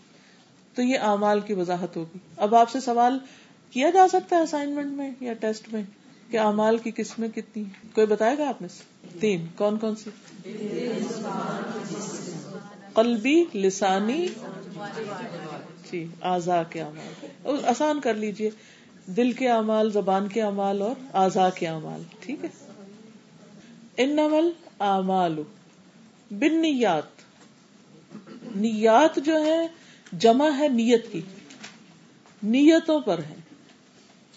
انا مل آ مالو بن نیت اور نیت ارادے کو کہتے ہیں۔ اور نیت کس کا عمل ہے؟ دل کا عمل ہے۔ لیکن آزا کے ساتھ کنیکٹڈ ہے۔ جیسا دل سوچے گا، ویسے ہی ہاتھ ایکشن لیں گے۔ آنکھ وہی دیکھے گی جو دل چاہے گا، کان وہی سنیں گے۔ ہم ادھر ہی اٹھ کے جائیں گے، چلیں گے۔ آپ یہاں بیٹھے ہیں، کیوں بیٹھے کیونکہ آپ کا آپ کا دل چاہتا کہ آپ بیٹھے۔ اگر دل تنگ آ جائے تو آپ اٹھ کے جا سکتے تو دل جو ہے وہ اس دل کا مقام ہمارے پورے جسم میں ایسا ہے جیسے بادشاہ ہے پوری آرمی کا۔ تو آرمی کس طرح کام کرتی جیسے اس کا جرنیل اسے حکم دیتا ہے، اس کے مطابق ایکشن لیتی تو ہاتھ اسی طرح کریں گے کام جیسے ہمارا دل چاہے۔ ایون ہماری اسمائل، ہماری لکس، ہماری ہر چیز یہاں سے اس کو آرڈر مل رہا ہوتا ہے، دل کتابیں ہوتی پھر ہے وہ ان نما لکل امرین ابھی میں الفاظ کی وضاحت کر رہی ہوں ان شاء اللہ معنی کی وضاحت تھوڑی سی آگے چل کے کروں گی۔ وہ ان نما اور بے شک یہ کیا ہے؟ کلمہ حسر۔ لکل واسطے ہر امر ان انسان کے۔ یعنی ہر انسان کے لیے ہے مانوا جس کی وہ نیت کرتا ہے۔ وہ ان مالکل امر ام مانوا۔ انسان کو وہی ملے گا، عمل کا نتیجہ وہی اس کے ہاتھ آئے گا جس کی اس نے نیت کی ہوگی۔ دو میں سے ایک کون سی؟ یا اللہ کی رضا یا دنیا کا مطلب۔ جو نیت کی وہی اس نے حاصل کرنا ہے۔ اب آپ دیکھیے کہ بات بظاہر تو دونوں ملتی جلتی۔ ان ملا مالو بنیات و ان مالک المرم مانوا بظاہر دیکھنے میں ایسے نہیں لگ رہا کہ امال کا دار مدار نیت پر اور انسان کو وہی ملے گا جو اسے نیت کی۔ پہلے جملے کا مطلب یہ ہے کہ نیت کی ہوئی چیز کے اعتبار سے جو چاہتے ہیں وہ ملے گا، اور دوسرا یہ ہے کہ جس کے لیے نیت کی گئی، جس کے لیے عمل کیا گیا، وہی چیز حاصل ہوگی۔ یعنی تو نے اللہ کے لیے عمل کیا یا دنیا کے لیے کیا؟ آخرت کے لیے کیا یا دنیا کے لیے کیا؟ تو اس سے بھی پتا چلتا ہے کہ انسان کو اپنی عادات اور عبادات میں فرق کرنا چاہیے۔ عادات اور عبادات۔ عادت کیا ہوتی ہیبٹ کچھ کام ہم ہیبیچل کر رہے ہوتے ہیں۔ اور کچھ چیزیں ہیبیچل ہوتی ہیں مگر وہ عبادت ہوتی ہیں۔ مثلا کچھ لوگوں کو مسکرانے کی عادت ہوتی ہے۔ اچھا اخلاق ہوتا ہے، مسکراتے رہتے ہیں۔ ہم عام طور پہ جب تبصرہ کہتے کہتے فلاں کی عادت بہت اچھی ہے۔ وہ ہر وقت مسکراتا رہتا ہے۔ ہے عادت، لیکن اگر وہ سنت سمجھ کے مسکراتا ہے۔ عبادت سمجھ کے مسکراتا ہے۔ تو وہ اس کی ہیبٹ نہیں ہے، بلکہ وہ اس کی، اس کے حق میں ہمیں وہ عادت نظر آ رہی ہے، لیکن اس کے حق میں کیا ہوگا؟ عبادت ہوگی۔ یس yes. اسی طرح مثلاً ایک شخص کھانا کھاتا ہے پیٹ بھرنے کے لیے، اور دوسرا اللہ سبحان تعالیٰ کے حکم کے مطابق کھاتا ہے۔ کلو وشرب کھاؤ اور پیو۔ اللہ کا حکم ہے، اس لیے کھا رہا ہوں۔ فرق ہے؟ کھانا تو آپ نے خود بھی، ایک ہے آپ کا نفس حکم دے رہا ہے، کھانا کھاؤ، چلو کھانا کھاؤ۔ اور دوسرا کیا ہے؟ اللہ تعالیٰ حکم دے رہے ہیں، کھانا کھایا کرو، پانی پیا کرو، کھاؤ اور پیو، کلو وشرب زیادہ بہتر کیا ہے؟ آپ کا نفس آپ کو حکم دے اللہ کا حکم سمجھ کے کھائے۔ پھر انرکسیا کہاں جائے گا؟ جب اللہ کا حکم ماننا پڑا۔ یہ تو اللہ کا حکم ہے، تو کرنا ہی پڑے گا۔ اسی طرح دو لوگ نہا رہے ہیں۔ ایک شخص پاک ہونے کے لیے نہا رہا ہے اور ایک شخص صرف ٹھنڈا ہونے کے لیے، ایک تہارت حاصل کرنے کے لیے اور ایک صرف ٹھنڈک حاصل کرنے کے لیے۔ دونوں کے اجر میں فرق ہوگا یا نہیں ہوگا؟ تو جو غافل لوگ ہوتے ہیں، ان کی عبادت بھی عادت ہوتی ہے۔ بس وہ عبادت کیوں کرتے ہیں؟ کیونکہ عادت ہے ان کی۔ اور جو اہل بصیرت ہوتے ہیں، متقی ہوتے ہیں، ان کی عادتیں بھی عبادت ہوتی سمجھ آ گئی؟ کچھ لوگوں کی عبادت عادت ہے اور کچھ کی عادت بھی عبادت ہے۔ لکھ لیجیے اس کو۔ کچھ لوگوں کی عبادت عادت ہے۔ اب اپنا جائزہ خود لے لیجیے کہ آپ کی کیا ہے۔ کچھ لوگوں کی عبادت بس عادت ہے۔ کیوں نماز پڑھتے؟ کیونکہ عادت ہے، نہ پڑھے تو بےچینی ہوتی۔ اور کچھ لوگوں کی، کچھ لوگوں کی عادت بھی عبادت ہے۔ کب ہوتی ہے عادت عبادت؟ جب آپ پڑھ تو عادت سے ہی رہے ہیں کہ آپ کو ریگولرٹی کی عادت ہے۔ لیکن آپ جب پڑھتے ہیں تو شعوری طور پہ پڑھتے ہیں کہ اللہ سے ملاقات کے لیے جا رہا ہوں۔ کیونکہ جس سے محبت ہوتی ہے، اس کی ملاقات کو دل چاہتا ہے، یا نہیں؟ اس کے گھر جانے کو دل چاہتا ہے، تو مسجد کیا ہے؟ اللہ کا گھر۔ تو جس کو اللہ سے محبت ہوگی، اس کو مسجد سے ضرور محبت ہوگی۔ اس کا دل مسجد میں اٹکا ہوا ہوگا۔ کب مسجد جاؤں؟ اس کو مسجد جانے کی ایک پیاس ہوگی۔ اور کچھ لوگ مسجد کی دیوار کے ساتھ رہتے ہیں۔ اور وہ مسجد نہیں جاتے کیونکہ ان کو اللہ کی پہچان ہی نہیں، ان کے دل میں اللہ کی محبت ہی نہیں۔ وہ مسجد کیوں جائیں گے؟ فرق ہے نا۔ اور کچھ لوگ عادت مسجد جاتے ہیں۔ بس چونکہ جانا ہے اس لیے جاتے ہیں۔ اور کچھ لوگ عبادت جاتے ہیں۔ تو اپنے آپ سے پوچھا کیجیے کہ میں اپنے کام آدتن کر رہی ہوں کہ عبادتن کر رہی ہوں؟ فرق بھی بے کا ہی ہے بیچ میں۔ آدتن یا عبادتن مثلاً ایک شخص کپڑا پہنتا ہے آدتن سردی لگ رہی، جلدی سے کپڑا پہن لو یا پہننے، ہر روز چینج کرنے، صاف ستھرا ہونے کے لیے۔ تو ایک شخص صرف اس لیے کپڑا پہنتا ہے کہ اس کے پاس بہت کپڑے ہیں۔ تو ہر روز نیا جوڑا پہننا ہے۔ پچھلے دنوں کسی کا انتقال ہو گیا تو میں تعزیت کے لیے گئی تو وہ اپنی والدہ کی بہت تعریف کر رہی تھی اور کہہ رہی تھی کہ میری والدہ آخری عمر میں بہت بیمار ہو گئی تھی کہیں بھی نہیں جا سکتی تھی، لیکن وہ ہر روز صبح بہترین لباس پہنتی، اس کے ساتھ کا اپنا پرس نکالتی، جوتا نکالتی گھر میں رہتی۔ لیکن ایک ایک چیز پوری جیولری ہر چیز میچنگ پہنتی تھی ڈیلی۔ کیوں؟ عادت ہے نا؟ اور اس لیے بھی کہ اللہ نے دیا ہوا ہے۔ جس کے پاس بہت مال ہے، وہ ہر طرح کی، ہر رنگ کی جیولری اس نے رکھی ہوئی ہر طرح کے شوز رکھے ہوئے ہر طرح کے بیگ رکھے ہوئے تو پھر اب اس نے پہننے ہیں، چاہے گھر میں پہنے، چاہے کہیں بھی پہنے۔ تو ان اللہ جمیل یحب الجمال اللہ خوبصورت اور خوبصورتی کو پسند کرتا ہے، صاف ستھرے رہو۔ تو نیت کی بات ہے نا کہ اگر آپ اس لیے خوبصورتی اختیار کریں کہ اللہ تعالیٰ کو خوبصورتی پسند ہے، تو یہ کیا بن گیا؟ عادت یا عبادت؟ عبادت بن گئی۔ اور اگر آپ ماڑا موٹا یا ایسی خراب سے اس لیے پہنے کہ آپ کا تقوی ظاہر ہو، تو یہ عبادت ہو گیا۔ نہیں تو الٹا چلان ہوگا اس پہ۔ دھوکا دیا تھا لوگوں کو۔ متقی پرہیزگار نظر آنے کے لیے تم اس طرح کے اٹھ پٹانگ کپڑے پہن کے پھرتے تھے۔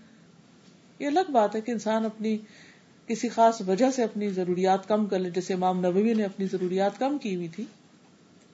لیکن وہ ان کی زندگی میں ایک مقصد تھا اور ان کا مقصد ہر چیز پہ حاوی ہو گیا تھا۔ ان کے لباس، کھانے، پینے، نیند، آرام، ہر چیز پر۔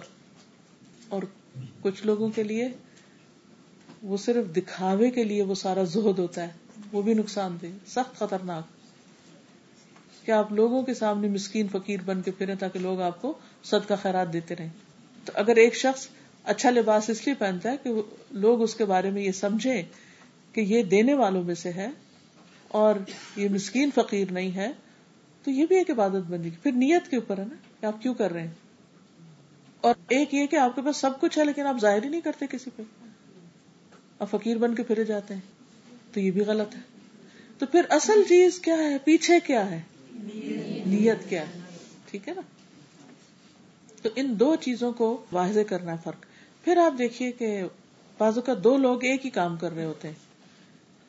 دو لوگ نماز پڑھ رہے ہیں۔ آپ نہیں بتا سکتے کہ اس میں سے فرض کون پڑھ رہا ہے اور سنت کون پڑھ رہا ہے۔ گھر میں ہوتا ہے نا، آپ بھی نماز پڑھے وہ بھی پڑھ رہے پڑھ تو آپ اپنی میں لگے ہوئے آپ کو نہیں پتا اس کی سنتیں شروع ہو گئی یہ فرض ہے یا نفل ہے یہ کیا ہے۔ پیچھے سے ایک شخص دیکھ رہا ہے، دونوں نماز پڑھ رہے ہیں۔ ایک فرض پڑھ رہا تھا اور ایک نفل پڑھ رہا تھا۔ ایک ہی جیسے ایکشن، سارے۔ قیام رکو سجدہ۔ لیکن دونوں میں کیا ہے؟ کس چیز کا فرق ہے؟ نیت کا۔ تو ظاہری عمل تو وہی ہے، فرق نیت کا ہے۔ اس نیت کے فرق کی وجہ سے دونوں کے اجر و ثواب میں فرق ہو جائے گا۔ فرض کا اجر اور ہوتا ہے، نفل کا اور ہوتا ہے۔ ٹھیک ہے نا؟ اس لیے اعمال کو ظاہر کے اعتبار سے نہیں، ان کی نیت کے اعتبار سے دیکھا جائے گا۔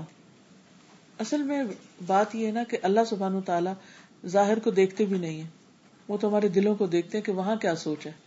اس لیے نیت بول کے نہیں ادا کی جاتی، وہ دل میں ہی ہوتی۔ وہ دل کا عمل ہے۔ زبان سے نہیں کہتے اور ویسے بھی عالم خائنت و ماتخ صدور آنکھوں کی خیانت بھی جانتا ہے اور جو دلوں میں چھپا ہوا وہ بھی جانتا ہے۔ اور ویسے بھی آپ کسی انسان کے لیے تو کام نہیں کہہ رہا۔ جب کوئی آپ اچھا کام کرتے ہیں تو کسی انسان کے لیے تو نہیں کر رہے ہوتے کہ آپ کو کہنا پڑے کہ میں نے تمہارے لیے کیا۔ ہاں؟ اللہ تعالیٰ کو تو ہمارے کرنے سے پہلے پتہ چل جاتا ہے کہ یہ کس لیے کرنے لگا ہے۔ تو اسی لیے ہم دیکھتے ہیں کہ نماز کی نیت کے کوئی خاص الفاظ نہیں ہمیں سکھائے گئے۔ بس آپ نے ارادہ کیا، نیت کی اور اللہ اکبر کہہ دی۔ ہر عمل کے لیے نیت کا ہونا ضروری ہے۔ خواہ وہ قلبی ہو، لسانی ہو، زبانی ہو یا پھر آزا کا ہو۔ اور اسی وجہ سے لوگوں کی جزا میں فرق ہو جائے گا۔ نفل اور فرض پڑھنے والے کی جزا میں فرق ہو جائے گا۔ اب مثلاً علم کا حاصل کرنا ہی ہے۔ تو اگر کوئی شخص اللہ کی رضا کے لیے علم حاصل کرتا ہے، تو اس کے لیے بہت بڑا اجر ہے، بہت بڑا مقام ہے۔ لیکن اگر کوئی دنیا حاصل کرنے کے لیے کرتا ہے، تو جنت کی خوشبو بھی نہ پائے گا۔ حدیث میں آتا ہے نا کہ عن ابي هريره قال قال رسول الله صلى الله عليه وسلم من تعلم علما مما يبتغى به وجه الله عز وجل لا يتعلمه الا ليصيب به عرضا من الدنيا، لم يجد عرف الجنة يوم القيامة، يعني ريحها. تو انما الاعمال بالنیات و انما لكل امرئ ما نوى. اور سوائے اس کے نہیں کہ ہر شخص کے لیے وہی ہے جس کی اس نے نیت کی۔ ہر انسان کو وہی ملے گا جس کی اس نے نیت کی۔ یعنی اسی پر اجر کا بہت بڑا فرق سامنے آ جائے گا۔ پھر یہ بھی آپ دیکھیے کہ یہاں پر دنیا کی حکارت کا ذکر ہے اس میں۔ کیسے؟ پہلے تو کہا نا ان مالا مالو بنیات اور دوسرے میں کہا ان مال کل مانوا کسی کا نام نہیں لیا گیا۔ اللہ کے سوا جس کے لیے بھی کی، جو بھی کی۔ ٹھیک ہے نا؟ اس کی مزید وضاحت آگے ہوگی۔ فمن کا انت تو جو کوئی ہے ہجرت ہو اس کی ہجرت اللہ و رسول ہی اب نام لیے گئے اللہ اور اس کے رسول کی طرف۔ جس کی ہجرت اللہ اور اس کے رسول کے لیے ہے، کسی اور کے لیے نہیں۔ مراد اس سے کون سی؟ ہجرت کا لفظی مانا تو چھوڑ دینا، ایک جگہ چھوڑ کے دوسری جگہ چلے جانا۔ اور اس میں اشارہ ہے مکہ کے مسلمانوں کی طرف جو مدینہ میں چلے گئے تھے، نبی صلی اللہ علیہ وسلم کے پاس۔ کس کے لیے؟ اللہ کے لیے، اپنا گھر بار چھوڑ کر، اپنا دین بچانے کے لیے۔ فتح مکہ سے پہلے کی ہجرت کا ذکر ہے اس میں۔ جو اپنا گھر بار چھوڑ کے مدینہ چلے گئے۔ فرمایا کہ جو شخص اللہ اور اس کے رسول صلی اللہ علیہ وسلم کی طرف ہجرت کرتا ہے، تو اس کی ہجرت اللہ اور اس کے رسول کی طرف ہے۔ اللہ کے لیے تو مطلب ہو گیا اللہ کو خوش کرنے کے لیے۔ اللہ کا چہرہ چاہتا ہے۔ اور رسول کے لیے کیا مطلب ہے؟ رسول کی طرف یعنی رسول اللہ صلی اللہ علیہ وسلم کی مدد کرے گا۔ آپ کے صحابہ میں شریک ہوگا، شمار ہوگا اور دین کی خدمت کے لیے۔ سمجھ آئی بات کہ نہیں آئی؟ آگے ٹیکسٹ کو دیکھیے۔ جس کی ہجرت، فمن کانت ہجرت ہو اللہ و رسول جس کی ہجرت اللہ اور رسول کی طرف ہے۔ کون سی ہجرت کی طرف اشارہ ہے یہاں؟ فتح مکہ سے پہلے کی ہجرت کی طرف اشارہ ہے۔ ہجرت ہو تو اس کی ہجرت قبول ہو جائے گی۔ اللہ و رسول ہی اللہ اور اس کے رسول کی طرف ہجرت کی نیت سے جو اس نے کی ہوگی، وہ ان کے لیے ہی کرے گا۔ اللہ کے لیے کرے گا، رسول کے لیے کرے گا۔ اللہ کے لیے کرنے کا مطلب کیا ہے؟ اللہ کی رضا کے لیے۔ اور رسول کی طرف ہجرت کرنے کا مطلب کیا ہے؟ آپ کے اوپر ایمان لانے کے لیے، آپ کی مدد کرنے کے لیے، آپ کا ساتھ دینے کے لیے، دین کی حمایت کے لیے، آپ کے ساتھ مل کے جہاد کرنے کے لیے آپ کا حکم ماننے کے لیے، آپ کی صحبت میں بیٹھنے کے لیے، آپ سے علم حاصل کرنے کے لیے، اس لیے وہ گھر سے نکلا ہے۔ جیسے یہاں پر آپ آئے اللہ اور علم حاصل کرنے کے لیے اللہ و تحصیل العلم، تو آپ یہاں آئے اللہ کو خوش کرنے کے لیے۔ اور مقصد آپ کا کیا تھا کہ علم حاصل کرے اور علم حاصل کرنے کا مقصد کیا تھا؟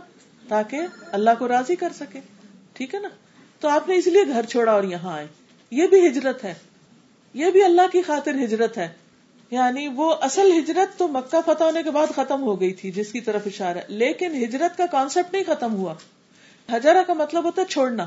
جو اپنے گھر سے نکلا اس لیے کہ جا کے ایک خاص مقصد حاصل کرے، تو اس کو اس کا اجر ملے گا۔ یعنی اچھے ارادے کا اجر ملے گا۔ اس کو، اس کا دنیا میں بھی فائدہ ہوگا۔ اب کیا فائدہ ہو؟ مثلاً آج یہاں آ کر آپ کو کیا فائدہ ہوا؟ نیت کی درستگی کی طرف آپ کو دھیان زیادہ آ گیا اور کچھ کانسیپٹ اور کلیئر ہو گئے۔ اگرچہ بہت سی باتیں آپ کو پہلے بھی پتا ہوں گی۔ پتا ہوتی ہم پھر بھولنے لگتے ہیں۔ اور اصل علم وہ نہیں کہ جو آپ معلومات اکٹھی کر لیں۔ اصل علم وہ ہے جو عمل میں آ جائے۔ اور ہمارے اندر ایک پیوریفیکیشن کا عمل شروع ہو جائے۔ ٹھیک ہے؟ اب آپ دیکھیے، اللہ کی طرف جانا۔ تو جو شخص اللہ کی طرف جاتا ہے، ایک ہاتھ، ایک بالشت تو اللہ تعالیٰ اس کی طرف کتنا آگے جاتا ہے؟ ایک بازو۔ اور پھر جو ایک قدم اللہ کی طرف جائے تو اللہ تعالیٰ اس کی طرف دس قدم ہے یعنی اتنی رحمتیں آئیں گی۔ اور صحابہ پر آئی رحمتیں۔ پھر اسی طرح ابھی شروع میں جو ہے نا جنت کے رستے پہ چلے، علم کے رستے پہ چلے۔ اللہ کے لیے آئے یہاں۔ تو آپ آتے جائیں گے اور اللہ کی خوشی کے لیے سب کچھ کریں گے۔ تو انشاءاللہ اس مجلس سے وہ کچھ فیض پائیں گے کہ آپ سوچ بھی نہیں سکتے۔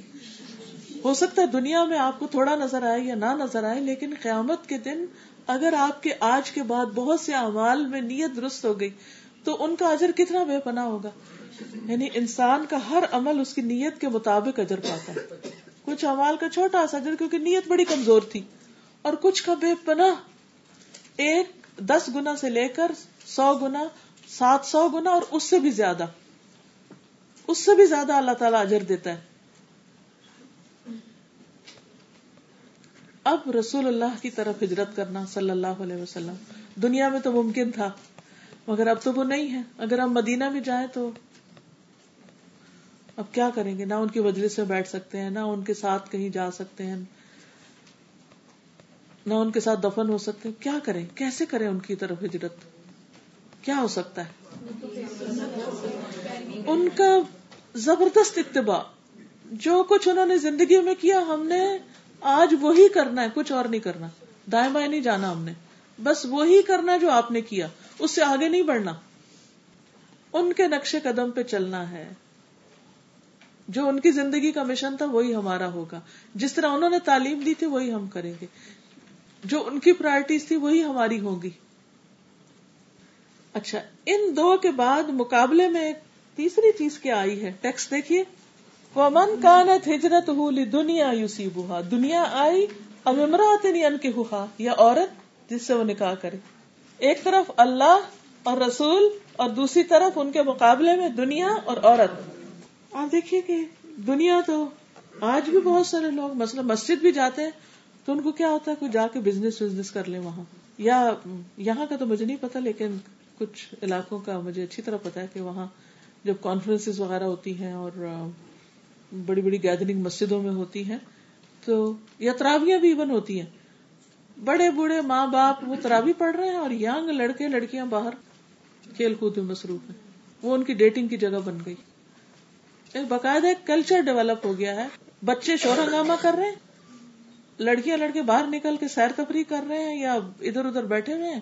اور جو ماں باپ ہیں وہ مسجد میں تراوی پڑھ رہے ہیں۔ اب ماں باپ کس کے لیے گئے؟ اللہ رسول کے حکم کی پیروی میں گئے۔ یگ لڑکے، لڑکیاں کس لیے گئے؟ بوائے فرینڈ یا گرل فرینڈ کے لیے۔ وہ بھی آ رہا ہے وہاں، یا وہ بھی آ رہی، چلو اس سے ملتے، چلو۔ چاہے مسجد جا رہے ہیں، لیکن اگر نیت خراب ہے یا کسی گیدرنگ میں، چلو فلاں حلقہ اٹینڈ کرتے ہیں۔ یگ بوائز یگ گرلس شیوخ کے پاس بیٹھے ہوئے بظاہر دیکھنے میں دین سیکھا جا رہا ہے، لیکن اندر نیت کسی خاص شخص کے لیے گئے ہیں وہاں۔ ہو گیا نا فرق؟ پوری مجلس کا زیرو سوال کچھ بھی نہیں، کچھ حاصل ہی نہیں ہوا۔ چاہے زندگیاں لگا دی۔ دنیا یو سی بہا اب امراطنی انکے ہوا یا عورت سے شادی کرنی۔ کسی شادی کی غرض سے گئے۔ یعنی بہت سے لوگ بازو کا درس میں یا کسی دین کی مجلس میں اس لیے جاتے ہیں کہ رشتے وغیرہ دیکھ لیں۔ کو سیکھنا سکھانا کوئی مطلب نہیں ہوتا۔ ٹھیک ہے، اگر آپ سیکھنے کے لیے گئے تو رشتے مل ہی جائیں گے۔ یہ کتنا بڑا مسئلہ میں نے اپنی بیٹیوں کی شادیاں آپ یقین کی جس طرح راہ چلتے کی ہیں۔ میں اس نیت سے نہیں نکلی تھی۔ دو ہزار چار میں جب میں کینیڈا گئی ہوں، واللہ میری نیت میں قطن یہ نہیں تھا کہ میں جا کے بچیوں کی شادیاں کروں وہاں۔ لیکن بس اللہ نے کہیں تو کرنی ہوتی نا۔ تو یوں جاتے جاتے بغیر کوئی وقت ضائع کیے، بغیر کسی تلاش کے، بغیر کسی کوئی لمبی چوڑی جد و جہد اور کوشش کے، بس ایسے کھڑے کھڑے بات طے ہوگی۔ ایک کی ہوگی، دوسرے کی ہوگی۔ ایک سیٹنگ میں فیصلہ، بات ختم۔ اور صرف اللہ پہ توقع اور وہ اسٹوڈینٹس ہیں۔ یہ تو ہونا ہی، سب کی شادیاں ہونی۔ کھانا ہے، سب نے کوئی نہ کوئی کمائی کرنی۔ تو اللہ کے واسطے، اللہ کے گھروں کو تو اس سے بات کر دو۔ دین سیکھنے کی نیت تو خالص کر لو۔ آخر جہاں انسان کٹھے ہوتے ہیں، وہاں رشتے بھی ہو جاتے ہیں، شادیاں بھی ہو جاتی ہیں، نکاح بھی ہو جاتے ہیں۔ رسک کے وسائل بھی وہاں سے مل جاتے ہیں۔ لیکن یہ مقصد نہ رکھو کیونکہ اگر یہ مقصد ہو گیا تو سب کیا کرا تباہ ہو گیا، کوئی فائدہ نہیں۔ کیونکہ آپ دیکھیے کتنے صاف الفاظ میں کہا گیا یعنی دنیا کا حصول مقصد ہے، یا کوئی شہرت، یا کوئی نام بری یا کوئی بھی اور گھٹیا غرض، اور دوسری طرف شادی وادی۔ اب ہوا ہجرت حاجر اچھا اوپر آپ دیکھیے کہا اللہ و رسول فہجرت ہوں اللہ و رسول نیچے کا علامہ دونوں کو ایک ہی جگہ کر دیا اور کہا ہجرت ہوں علامہ حاجر جس چیز کی، یہ حکارت کا ذکر ہے نا؟ جس جس نیت سے کی، وہ مل جائے گا اس کو۔ عورت کے لیے کی تو عورت مل جائے گی، دنیا کا مال کے لیے کی یا کسی اور غرض کے لیے کی تو وہ مل جائے گا۔ اللہ رسول نہیں ملے گا، باقی سب مل جائے گا۔ تو ہم سب کو اپنی اپنی نیتوں اور اپنے اپنے مقاصد، چاہے دین کے کام ہو چاہے دنیا کے کام ہو ان کو چھان پھٹک کے صاف ستھرا کر لینا چاہیے عرب اور تنہائی میں اکیلے بیٹھ کے اللہ سے باتیں کرنی۔ اللہ، میں یہ کام صرف آپ کے لیے کرنا چاہتی ہوں۔ نہ کسی کے دباؤ میں آ کے، نہ کسی کی محبت میں، نہ کسی لالچ میں، نہ غرض میں۔ وجہ اللہ اللہ، تیرے چہرے کا دیدار چاہیے، تیری محبت چاہیے، تیرا قرب چاہیے۔ کیونکہ تیری طرف میں ایک قدم بڑھاؤں گا تو تو میری طرف اس سے زیادہ آئے گا۔ تو قرب چاہیے نا اللہ کا۔ تو گھر بیٹھ کے تو قرب نہیں مل سکتا۔ یا بیٹھے رہنے سے تو نہیں مل سکتا۔ کچھ کریں گے اور خالص اللہ کو خوش کرنے کے لیے کریں گے تو کیا ہوگا؟ سب کچھ ہو جائے گا۔ دنیا کہیں نہیں جاتی جو آپ کی قسمت میں لکھی ہے نا، وہ مل جائے گی۔ کہیں نہیں جاتی۔ کہاں جائے گی؟ آخر اللہ نے بندوں کے لیے بنائی۔ لیکن ہم جلد باز ہوتے ہیں۔ سورت القحب کے آخر میں آتا ہے فمن کان یرجو لقاء ربه فلیعمل عملا صالحا ولا یشرک بعبادت ربه احدا جو شخص اپنے رب کی ملاقات کی امید رکھتا ہو، تو لازم ہے کہ وہ عمل نیک کرے اور اپنے رب کی عبادت میں کسی کو شریک نہ کرے۔ کسی کو بھی شریک، کسی کو، کسی غرض کو، کسی مطلب کو، کسی لالچ کو، کسی چیز کو نہیں۔ کیونکہ سب کچھ یہی رہ جانا ہے۔ کل من علیہ فان، کل من۔ انسان بھی، ان کی محبتیں بھی، ان کی عزتیں بھی چاہتے بھی، سب کچھ یہی رہ جانا ہے۔ وہ اب کا وجہ ربی کا بل جلال والاکرام تیرے رب کا چہرہ باقی رہنے والا ہے۔ تو اس کے لیے کرے یہ ہے اصل سوداگر یہ ہے اصل عقل مند لوگ۔ رسول اللہ صلی اللہ علیہ وسلم نے فرمایا کہ اللہ عزا و جلہ نے فرمایا، میں سب شریکوں سے بہتر ہوں۔ جس نے میرے لیے کیے گئے عمل میں کسی اور کو شریک کیا، تو میں اس سے بری ہوں، اور وہ اسی کے لیے ہے جس کو اس نے شریک کیا۔ یعنی یہ نہ کہو کہ میں اللہ کو خوش کرنے کے لیے بھی کر رہا ہوں رشتے داروں کو خوش کرنے کے لیے بھی کر رہا ہوں۔ اللہ کی خوشی بھی مطلوب ہے اور آپ کی بھی، آئی ٹیچر، آپ کی بھی خوشی مطلوب ہے۔ نو وے صرف اللہ۔ ایک دن مجھے کسی نے خط لکھا، اس میں لکھا کہ میں فلاں جگہ پڑھنے جاتی ہوں، صرف اللہ کے لیے اور اپنی ٹیچر کے لیے۔ اللہ، یہ اس کو کہاں سے ڈھونڈوں؟ کہ میں اس کو بتاؤں کہ یہ عمل بیکار ہے، برباد ہے۔ صرف اللہ کے لیے جاؤ، ٹیچر کے لیے نہیں جاؤ۔ یہ تو ہم کر سکتے کہ فلاں سے سیکھنا، فلاں سے سیکھنا، لیکن ٹیچر کو خوش کرنے کے لیے مت جاؤ۔ آج ویسے تو دل نہیں چاہ رہا جانے کو، مگر ٹیچر کیا کہے گی، آئی کیوں نہیں؟ تو چلو چلی جاتی ہوں اس کی خوشی کے لیے۔ نہیں، اللہ کو خوش کرنے کے لیے۔ ٹیچر خود ہی خوش ہو جائے گی۔ بلیو می جب ہم اللہ کی خوشی کے پیچھے ہوتے ہیں تو لوگ خود ہی خوش ہو جاتے ہیں۔ پھر ضرورت نہیں رہتی لوگوں کو الگ سے خوش کرنے کی۔ تو شکر اللہ کا کہ اللہ نے دو دو کام نہیں رکھے ہمارے ذمے۔ اس کو بھی خوش کرو، اس کو بھی کرو۔ بس ایک ہی کی خوشی چاہیے اور وہ سب کو خوش کر دے گا۔ وہ آپ کو بھی کر دے گا اور بندوں کو بھی آپ سے۔ پھر اسی طرح اللہ کے راستے میں بڑے سے بڑا کام ہو، تب بھی جب تک اللہ کے لیے نہ ہو تو قبول نہیں ہوتا۔ ابو اماما کہتے ہیں، ایک شخص نبی صلی اللہ علیہ وسلم کی خدمت میں حاضر ہوا اور اس نے عرض کیا اگر کوئی آدمی مال کے لالچ میں اور نام کے لیے جہاد کرے، مال کے لالچ میں نہیں مال کمانا مقصود ہے اور ناموری مقصود ہے۔ رسول اللہ صلی اللہ علیہ وسلم نے فرمایا، اس کو کسی قسم کا ثواب نہ ملے گا، کوئی ثواب نہیں۔ پھر اس آدمی نے تین بار یہی سوال پوچھا۔ رسول اللہ صلی اللہ علیہ وسلم نے تینوں بار یہی جواب دیا، ایسے شخص کے لیے کوئی اجر نہیں۔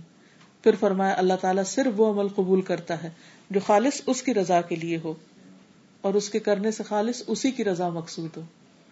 یعنی اگر کوئی جہاد کے لیے بھی نکلتا ہے اور مقصد مال اور نام بری ہے تو کوئی اجر نہیں، چاہے کتنا بڑا کارنامہ کرے۔ ایک اور حدیث میں آتا ہے، من قاتل علی تکون کلمت اللہ ہی الیا فہو فی سبیل اللہ۔ جو شخص اس ارادے سے جنگ میں شریک ہوتا ہے کہ اللہ کا کلمہ بلند رہے، وہی صرف اللہ کے راستے میں لڑتا ہے۔ یہ بخاری کی حدیث ہے two eight one zero related احادیث کے ساتھ بات کو مزید واضح کرنا چاہتی ہیں کیونکہ ایک حدیث کی وضاحت اور آیات اور احادیث سے جب تک نہ کی جائے تو بات مکمل نہیں ہوتی۔ کیونکہ ان شواہد یا ان دلائل کے ساتھ بات اور پکی ہو جاتی۔ ہے ٹھیک ہے؟ انشاءاللہ۔ رسول اللہ صلی اللہ علیہ وسلم نے فرمایا، گھوڑے کے مالک تین طرح کے لوگ ہوتے ہیں۔ مثلا گاڑی کر لیجیے اپنی۔ بعض لوگوں کے لیے وہ باعث اجر و ثواب ہے بعض کے لیے وہ صرف پردہ ہے بعض کے لیے وبال جان ہے جس کے لیے گھوڑا اجر و ثواب کا باعث ہے، یہ وہ شخص ہے جو اللہ کے راستے میں جہاد کی نیت سے اسے پالتا ہے کہ اللہ کے راستے میں نکلنا جیسے آپ گاڑی اس لیے لیں کہ میں دین سیکھنے کے لیے، بیماروں کی عادت کے لیے، اچھے اچھے کام اللہ کی خوشی کے لیے کرنے کے لیے استعمال کروں گی۔ پھر جہاں خوب سبزہ ہوتا ہے، یا یہ فرمایا کہ کسی شاداب جگہ یعنی اللہ کے لیے گھوڑا لیا، اللہ کے راستے میں جہاد کے لیے۔ پھر کسی جگہ اس نے کیا کیا؟ رسی کو خوب لمبا کر دیا، راستے میں کوئی گرین لینڈ آئی، کوئی گراسی فیلڈ آ گیا۔ تو کسی شاداب جگہ اس کی رسی کو خوب لمبی کر کے باندھتا ہے، تاکہ چاروں طرف وہ چر سکے۔ تو گھوڑا اس کی چری کی جگہ سے یعنی جہاں سے وہ چر رہا ہے، یا اس شاداب جگہ سے اپنی رسی میں بندھا ہوا جو کچھ بھی کھاتا پیتا ہے۔ گراسی فیلڈ سے جو کچھ بھی کھاتا پیتا ہے۔ مالک کو اس کی وجہ سے نیکیاں ملتی ہیں۔ یعنی جو بھی پیٹرول آپ ڈالتے ہیں، سارا اس کا ثواب آپ کو ملتا ہے۔ اگر وہ گھوڑا اپنی رسی توڑا کر ایک زگن یا دو زگن لگانی یعنی اچھل کے آگے چلا جائے، رسی توڑوا دی اس نے اور آگے چلا گیا، اب مالک اس کے پیچھے بھاگے گا، اس کو پکڑنے۔ تو اس کی لید اور اس کے قدموں کے نشانوں میں بھی مالک کے لیے نیکیاں ہیں۔ وہ جدھر جدھر جا رہا ہے، اس کی لید لید اس کی جو ہوتی ہے، اس کا ویسٹیج ہاں، اس، وہ بھی نام اعمال میں تولا جائے گا۔ کیونکہ نیت اچھی۔ گاڑی کا جو دھواں نکل رہا ہے، اس پر بھی اجر و ثواب ہے۔ اور جو اس کے آسار قدم ہے وہ جو سڑک پر نشان لگاتی جا رہی ہے اس پر بھی اجر ہے۔ اور اگر وہ گھوڑا نہر سے گزرے اور اس میں سے پانی پی لے، تو اگرچہ مالک نے پانی پلانے کا ارادہ نہ کیا ہو پھر بھی اس سے اسے نیکیاں ملتی ہیں۔ پانی گھوڑا پی رہا ہے اور اجر مالک کو مل رہا ہے، کیونکہ مالک نے یہ گھوڑا پالا ایک خاص کام کے لیے۔ کتنی خوبصورت بات ہے نا۔ ایک دفعہ نیت کر لی آپ، یہ گاڑی یا یہ گھوڑا گھوڑا گاڑی دونوں ملتے جلتے بھی ہیں۔ یہ میں نے اس لیے لیا تاکہ میں اللہ کے راستے میں خوب خوب اچھے کام کروں۔ بس نیت ہو گئی۔ اس کے بعد آپ پیٹرول ڈالیں مکینک کے پاس لے جائیں، اس کی صفائی کریں، اس کی وہ کچھ بھی اس سے متعلق جو بھی کوئی پریشانی ہے، سب اجر و ثواب کو باعث، کیونکہ نیت اچھی تھی آپ کی لینے کے لیے۔ دوسرا شخص وہ ہے جو گھوڑے کو فخر دکھاوے اور اسلام کی دشمنی میں باندھتا ہے، غلط کام کرنے کے لیے لیتا ہے، دین کے خلاف کام کرنے کے لیے۔ تو یہ اس کے لیے وبال جان ہے۔ وبال جان، وہ کیسے؟ نیت اس کی خراب ہے۔ کچھ لوگ مہنگی سے مہنگی لیٹسٹ ماڈل کی گاڑی لیتے ہیں، کس لیے؟ ضرورت ہوتی ہے دکھاوے کے لیے، شہرت کے لیے، شیخی بگاڑنے کے لیے۔ اور جہاں سے گزریں گے، ایسی آواز نکال کے اس کی گاڑی کے ایکسیلیٹر پہ پاؤں رکھ کے جس نے نہیں دیکھنا وہ بھی دیکھے کہ کون جا رہا ہے۔ تو یہ وبال جان۔ اور رسول اللہ صلی اللہ علیہ وسلم سے گدوں کے متعلق پوچھا گیا۔ تو آپ نے فرمایا کہ مجھ پر اس جامع اور منفرد آیت کے سوا ان کے متعلق اور کچھ نہیں نازل ہوئی۔ کہ فمئی عمل مثقال ذرت خیر یرا ومن عمل مثقال ذرت شر یرا کہ جو ایک ذرے برابر نیکی کرے گا اس کا بدلہ پالے گا جو ذرے برابر برائی کرے گا اس کا بدلہ بھی پالے گا اس کا مطلب کیا ہے کہ اب یہ نہیں کہ ایک ایک چیز کے اچھا گدے کے بارے میں کیا کہا تو پھر تھوڑی دیر بعد کوئی کہتا بکری کے بارے میں کیا کہا تو بلی کے بارے میں کیا کہا تو اس کے ہر ایک چیز اب اس کے اوپر قیاس کر لو ایک چیز سمجھا دی اور باقی چیزیں اب اس کے مطابق خود ہی سمجھ لو اب آپ اپنی زندگی میں سوچیے کہ کیا کیا چیزیں آپ نے خریدی ہیں اور کیوں خریدی؟ مثلاً آپ ایک ہیئر برش خریدتے ہیں۔ ایک نیت، اچھی نیت کیا ہو سکتی کیوں؟ کیوں یہ مہنگا والا ہیئر برش لوں؟ ایک نیت کیا ہو سکتی؟ کیونکہ اس سے بال سیدھے کرنے میں آسانی ہوتی ہے، جلدی ہوتی ہے۔ وقت بچتا ہے، چاہے مہنگا اور بال ٹوٹتے نہیں۔ اور دوسرا یہ کہ باقی جو میرے آس پاس کے اور لوگ ہیں، ان کے مقابلے میں میری چیز مہنگی اور زیادہ خوبصورت ہو۔ تاکہ مجھے زیادہ لوگ عقل مند کہیں، مالدار سمجھے اور میری عزت زیادہ ہو۔ تو این جس وقت آپ سودا کر رہے ہیں نا، اس وقت بھی سوچ لیجیے کیا مقصد تھا؟ کوئی بھی چیز لینی، جوتا لینا ہے۔ مہنگا جوتا، مہنگا۔ کیوں لے رہے تاکہ آپ کو چلنا آسان ہو۔ اور آپ بھاگ بھاگ کے اللہ کے راستے میں جائیں اور جہاں جہاں اچھے کام کریں۔ اور ایک اس لیے لے رہے ہیں تاکہ آپ دوسروں پہ شو مارے تو دونوں میں فرق ہے۔ جب تک وہ پہلا جوتا کتنا بھی مہنگا ہے، جتنی بھی دیر چلتا رہے گا، ایک دفعہ نیت کر لیے نہیں کہ ہر روز پہنتے وقت نیت کرے بس ایک دفعہ نیت کر کے خریدا، اب کچھ بھی ہو، وہ اجر ملتا گیا ملتا گیا ملتا گیا۔ اس لیے ہر چیز کے بارے میں یہ سوچیے رسول اللہ صلی اللہ علیہ وسلم نے فرمایا، دنیا چار قسم کے لوگوں کی ہے۔ یعنی چار طرح کے لوگ ہیں دنیا میں۔ ایک وہ آدمی جسے اللہ نے مال اور علم سے نوازا ہو، وہ اس بارے میں اپنے رب سے ڈرتا ہو یعنی مال اور علم میں تخوا ہے۔ سلا رحمی کرتا ہو اور اس میں اللہ کا حق پہچانتا ہو اس کا درجہ سب سے اونچا ہے۔ دوسرا وہ آدمی جسے اللہ نے علم عطا کیا لیکن مال نہ دیا وہ کہتا ہو کہ اگر میرے پاس بھی مال ہوتا تو میں بھی اس کی طرح عمل کرتا۔ آپ نے فرمایا یہ دونوں اجر میں برابر ہے۔ پہلے کے پاس مال ہے، دوسرے کے پاس مال نہیں۔ پہلا مال خرچ کر رہا ہے، دوسرے کے پاس ہے نہیں جو خرچ کرے۔ پہلے کی نیت بھی اچھی ہے، دوسرے کی بھی اچھی ہے، دونوں کا اجر برابر۔ اس سے آپ اندازہ لگائیے کہ یہ دل کا عمل جو ہے، وہ بعض اوقات عملی عمل سے بھی بڑھ جاتا ہے۔ تیسرا وہ آدمی جسے اللہ نے مال سے تو نوازا ہو، لیکن علم نہ دیا وہ بدہواسی میں اسے نہ حق مقام پر خرچ کرتا ہو۔ نہ اپنے رب سے ڈرے، نہ سلا رحمی کرے۔ نہ اللہ کا حق پہچانے، اس کا درجہ سب سے بدترین ہے۔ چوتھا آدمی جسے اللہ نے نہ مال دیا، نہ علم دیا ہو۔ اور وہ یہ کہے، اگر میرے پاس بھی اس شخص کی طرح مال ہوتا، تو میں بھی اسے اس شخص کی طرح کے کاموں میں خرچ کرتا۔ یہ دونوں گناہ میں برابر ہے تو ایک اپنی نیت کی وجہ سے اجر میں برابر ہو گیا، اور دوسرا اپنی نیت کی وجہ سے عذاب میں برابر ہو گیا۔ حالانکہ کیا کرا اس نے کچھ نہیں، صرف بری نیت کی وجہ سے۔ پھر یہ بھی ہے کہ اللہ سبحان و تعالیٰ نیت کی بنیاد پر لوگوں کے ساتھ معاملہ کرتے ہیں۔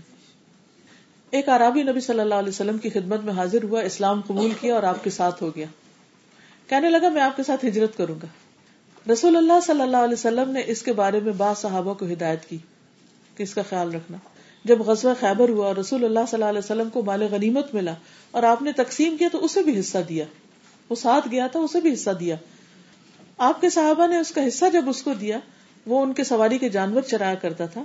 جب آیا تو صحابہ نے اس کو دیا، تو اس نے پوچھا، یہ کیا یہ کیوں مجھے دے رہے ہو؟ لوگوں نے کہا، یہ تمہارا حصہ ہے۔ رسول اللہ صلی اللہ علیہ وسلم نے تمہیں دیا تو اس نے لے لیا اور لے کے نبی صلی اللہ علیہ وسلم کی خدمت میں آ گیا۔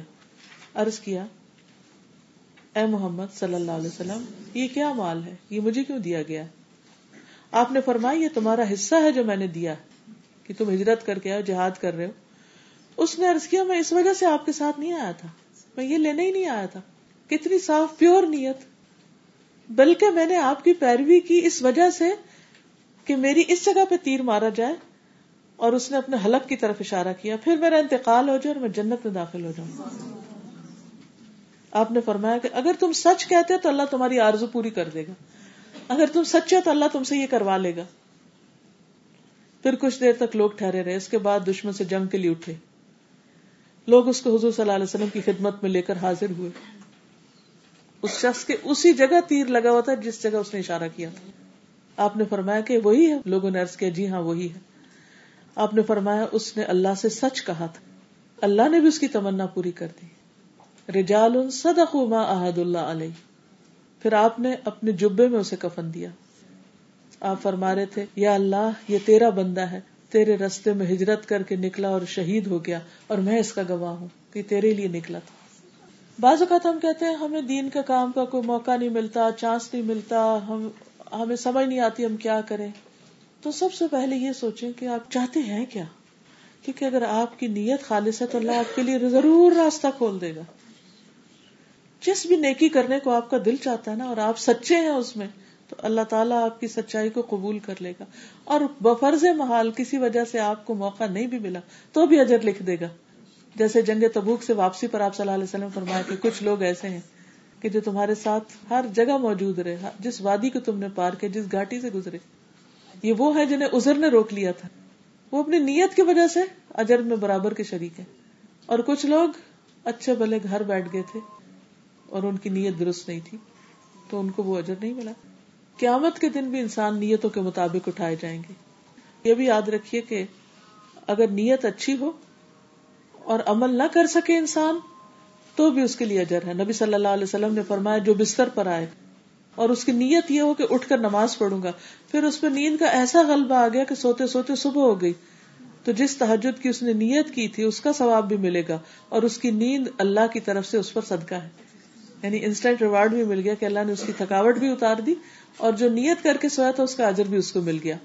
تو رات کو سوتے وقت نیت ضرور اپنی کر لیا کریں۔ پھر اسی طرح ایک اور روایت میں آتا کہ جب عبداللہ بن ثابت فوت ہوئے تو ان کی بیٹی نے کہا کہ مجھے توقع ہے کہ ان کو شہادت کا مقام حاصل ہوگا۔ اس لیے کہ یہ سامان جہاد کی تیاری کر چکے تھے۔ رسول اللہ صلی اللہ علیہ وسلم نے فرمایا، اللہ نے ان کو ان کی نیت کے مطابق ثواب عطا فرما دیا۔ سامان تیار تھا اور فوت ہو کے جانے سے پہلے تو بستر پر بھی فوت ہو کر شہادت کا اجر۔ پھر اسی طرح آپ صلی اللہ علیہ وسلم نے فرمایا، جب کوئی عورت اپنے شوہر کے گھر سے دل کی خوشی کے ساتھ فساد کی نیت کے بغیر صدقہ دے تو اس کے شوہر کے برابر اس کو ثواب ہوگا۔ یعنی عورت کی نیت اچھی تھی۔ اسی طرح خزانچی جو مال جمع کرتا ہے اور مال خرچ کرتا ہے، تو جتنا لوگوں کا مال صدقے میں آیا ہے، اتنا وہ حق کے ساتھ اس کو ٹھکانے لگاتا ہے، تو پورا اجر ان کے برابر کا پاتا ہے۔ اتنا بڑا اجر و ثواب ہے اس کام کا۔ پھر اسی طرح جو شب قدر میں ثواب کی نیت سے، اجر کی نیت سے کھڑا ہوتا ہے اللہ تعالیٰ، اس کے پچھلے سارے گناہ معاف کر دیتے ہیں۔ پھر اسی طرح انصار کا ایک آدمی تھا، اس کے گھر مدینہ سے بہت دور تھا۔ تو اس کی کوئی نماز بھی مسجد کے بغیر نہیں ہوتی تھی۔ تو لوگوں نے کہا کہ اس کی تکلیف کا احساس کر کے کہ تم کوئی گدھا ہی خرید لو جو تمہیں گرمی سے بچائے اور یہ۔ تو اس نے کہا کہ میں تو اللہ کے لیے سب کچھ کرتا ہوں، اپنے قدموں کے اجر کی امید رکھتا ہوں۔ کہ جتنے قدم چلوں گا اتنا ہی اجر ملے گا۔ تو نبی صلی اللہ علیہ وسلم نے اسے فرمایا کہ تمہارے لیے وہی اجر ہے جس کی تھی نیت کی۔ اسی طرح بری نیت کا بھی اثر اور اس کی وجہ سے سارے عمر بھر کی محنت ضائع ہو سکتی۔ اور آپ کو معلوم ہے کہ قیامت کے دن سب سے پہلے جس کا فیصلہ کیا جائے گا وہ شہید ہوگا۔ اور پھر اس کے بعد عالم ہوگا، پھر سخی ہوگا۔ لیکن ان تینوں کی نیتیں خراب تھی تو مشرقین اور کفار سے پہلے ان کو جاننا میں ڈالا جائے گا۔ اتنے بڑے بڑے کام کرنے والے کہ بظاہر اللہ کے راستے میں جان دی اور بظاہر اللہ کے لیے دین کا کام کیا، لیکن اندر سے نیتیں خراب تھی دیکھیے، کسی بھی پھل کی کتنا خوبصورت اسکن ہو، لیکن اگر اندر گلا ہوا کوئی نہیں کھائے گا اس کو۔ اٹھا کے کہاں پھینکیں گے؟ بن میں۔ آپ اس کی اسکن نہیں دیکھیں گے کہ باہر سے کتنا اچھا لگ رہا ہے۔ رسول اللہ صلی اللہ علیہ وسلم نے فرمایا، جب اللہ تعالیٰ اولین و آخرین کو اس دن جمع فرمائے گا، جس میں کوئی شبہ نہیں، تو ایک منادی آواز لگائے گا۔ جو شخص کسی عمل میں اللہ کے لیے شریک ٹھہراتا ہو، اسے چاہیے کہ اس کا ثواب بھی اسی سے طلب کرے، کیونکہ اللہ تعالیٰ تمام شرکا سے زیادہ شرک سے بیزار ہے۔ پھر اسی طرح قیامت کے دن نیکیوں سے محرومی ہو جائے گی اس شخص کو۔ رسول اللہ صلی اللہ علیہ وسلم نے فرمایا، اس امت کو عظمت و رفت دین و نصرت اور زمین میں اقتدار کی خوشخبری دے دو۔ سو جو ان میں سے آخرت کا عمل دنیا کے لیے کرے گا، اس کا آخرت میں کوئی حصہ نہ ہوگا۔ تو بات یہ کہ بڑے بڑے عمل جو ہیں، وہ زیرو ہو جاتے ہیں اگر اس کے پیچھے نیت اچھی نہ ہو۔ تو ہم اب ذرا کرنے کے کام لکھ لیتے ہیں، کیا کیا ہم نے کرنا ہے، یا جو خلاصہ ہے حدیث کا۔ تو سب سے پہلی بات یہ کہ نیت کا تعلق ہر عمل سے۔ پھر یہ کہ نیت کا بار بار جائزہ بھی لیتے رہنا چاہیے اور اس کا علاج کرنا چاہیے۔ اگر خراب ہو جائے تو، جیسے بیمار ہو جاتا ہے نا انسان، تو علاج کرواتا ہے، تو دل بھی بیمار ہو جاتا ہے۔ نیتیں بھی خراب ہو جاتی ہیں۔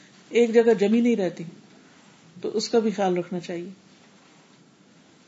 پھر اسی طرح یہ ہے کہ امال چاہے بظاہر دیکھنے میں ایک جیسے ہوں، لیکن ان کی جزا کا فرق نیت کے ساتھ ہو جائے گا۔ کامل یا ناقص، صحیح یا فاسد۔ اسی طرح اگر نیت آپ نے صحیح بنا لی ہے، تو وسوسے اور خیالات اور مختلف طرح کے جو اس طرح کی چیزیں ہیں، وہ نیت کو فاسد نہیں کر سکتی۔ مثلا آپ اللہ کے لیے کچھ کر رہے ہیں اور شیطان آ کے کہتا دیکھا نا، تمہارا دل چاہتا تم اپنے آپ کو پروجیکٹ کرو. تو آپ فوراً کہنی نہیں، میرا ارادہ اللہ ہی کو خوش کرنے کا، تم چلے جاؤ یہاں سے. تو ایسے لوگوں کو شیطان نہیں بہکائے گا، بہکا سکتا ہی نہیں، کیونکہ وہ جمے ہوئے ان کو اپنے ارادے کا، نیت کا پتا ہے۔ پھر یہ کہ لوگ دو طرح کے ہوتے ہیں، ایک دنیا کے لیے کام کرنے والے اور ایک آخرت کے لیے کام کرنے والے۔ ایک اللہ سبحان و تعالیٰ کی خوشنودی کے لیے کام کرنے والے اور دوسرے لوگوں کو خوش کرنے والے۔ دنیا کے لیے کام کرنے والوں کو دنیا میں ہی فائدہ مل جاتا ہے، آخرت میں ان کے لیے کچھ نہیں۔ من کان یرید العاجلۃ اجلنا له فیها ما نشاء لمن نريد سورۃ الاسراء ایت 18 جو شخص اس جلدی دنیا کا ارادہ رکھتا ہو، اس کو ہم اسی میں جلدی دے دیں گے، جو چاہیں گے، جس کے لیے چاہیں گے۔ اب آپ مجھے ذرا بتا دیجیے کہ آپ کو کیا سمجھ آیا، جو آپ نے سیکھا۔ جو کام کریں، اللہ کے لیے کریں، کیا صرف دین کا یا دنیا کا بھی؟ ہر کام، الامال، سارے اعمال، اور اعمال کی قسمیں کتنی ہو گئی؟ تین ہو گئی۔ یعنی چاہے زبان سے کچھ بول رہے ہیں، جیسے اس وقت آپ مجھے بتائیں گے کہ آپ نے کیا سیکھا، تو اس وقت بھی نیت کو اللہ کے لیے خالص کر لیں۔ ٹھیک ہے نا؟ گھر کے کاموں میں بھی نیت اللہ کی رضا رکھ اور ہر کام کرنے سے پہلے اپنا جائزہ لینا ہے۔ اور یہ ہم اپنے لیے خود ہی کر سکتے، کوئی تو ہمارے لیے نہیں کر سکتا کہ یہ میں کس کے لیے کر رہی ہوں۔ عادت اور عبادت میں فرق محسوس کرنا ہے اور وہ شعوری طور پر عبادت کرنے سے عادت بھی عبادت بن جاتی۔ انسان جب اللہ کے لیے اپنی نیت خالص کرتا ہے تو بعض اوقات دنیا کا فائدہ بھی ہو جاتا ہے اور یہ اللہ تعالیٰ کی طرف سے ایک فضل ہوتا ہے۔ کیونکہ اللہ سے چاہتے ہیں، بندوں سے نہیں چاہتے۔ اور اللہ تعالیٰ نے قرآن مجید میں یہ بتا دیا نا کہ ان عبادی لئی کا علیہم سلطان۔ میرے بندوں پہ تیرا زور نہیں چلے گا۔ اس نے کہا تھا اللہ عباد کا من مخلصین جن بندوں میں اخلاص ہوگا، وہ نہیں میرے قابو میں آئیں گے۔ وسو سے ضرور ڈالے گا، لیکن وہ وسو سے اس بندے کے قدم نہیں لا سکیں گے۔ تو یاد رکھیے کہ جب بھی شیطان آ کے کہے کہ تم تو اس لیے کر رہی ہو کہ لوگوں کی شہرت حاصل ہو، لوگوں میں نام ہو، فلاں چیز مل جائے، فلاں۔ تو اسے کہو، نہیں، میں نے تو اس ارادے سے نہیں شروع کیا۔ مجھے پتا ہے اپنی نیت کا میں نے کیوں کیا یہ شیدانی خباست ہے۔ مجھے اس کی پرواہ نہیں کرنی، میں نے اللہ کے لیے کیا اور میں اپنا کام جاری رکھوں گی۔ تب تغی بحا وجہ اللہ۔ اللہ کے چہرے کی طلب میں نیک کام کرنے ہیں۔ مقصد یہ رکھنا ہے کہ اللہ کا دیدار نصیب ہو۔ کیونکہ سب سے مہنگا سودا ہے۔ بچے اگر نہیں بات مانتے یا بچوں کو ہم، بچے یا شوہر بھی، اگر ہم ان کی رضا کے لیے کام کرتے رہتے ہیں، کرتے رہتے ہیں، تو ہمیں جب ان کی طرف سے کچھ نہیں ملتا تو فرسٹریشن ہوتی ہے، لیکن جب ہم اللہ کے لیے کرتے ہیں، تو اللہ سبحان و تعالیٰ ہمیں سکون عطا کر دیتے ہیں۔ تو گھر کے کام بھی، بندوں کی خدمت بھی اللہ کی خوشی کے لیے کرنے کی، اللہ نے مجھ پہ ذمہ داری ڈالی۔ ہے ہر وقت ہم سوچتے تو رہتے ہی ہیں۔ اور سینکڑوں، ہزاروں خیال آ رہے ہیں، جا رہے ہیں، آ رہے ہیں، جا رہے ہیں۔ تو انہیں خیالوں میں سے ایک خیال کا اللہ کے لیے، یاد دہانی۔ جیسے چلتے چلتے ریڈ لائٹ آ جاتی ہے نا۔ ایسے ہی اپنے اندر کی ٹرین میں بھی ریڈ لائٹ لگا لیں۔ اللہ کے لیے، بھائی، اللہ کے لیے، اللہ کے لیے۔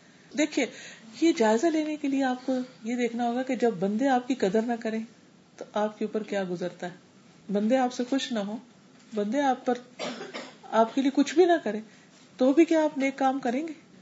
اگر اللہ کے لیے ہوگا تو ضرور کریں گے۔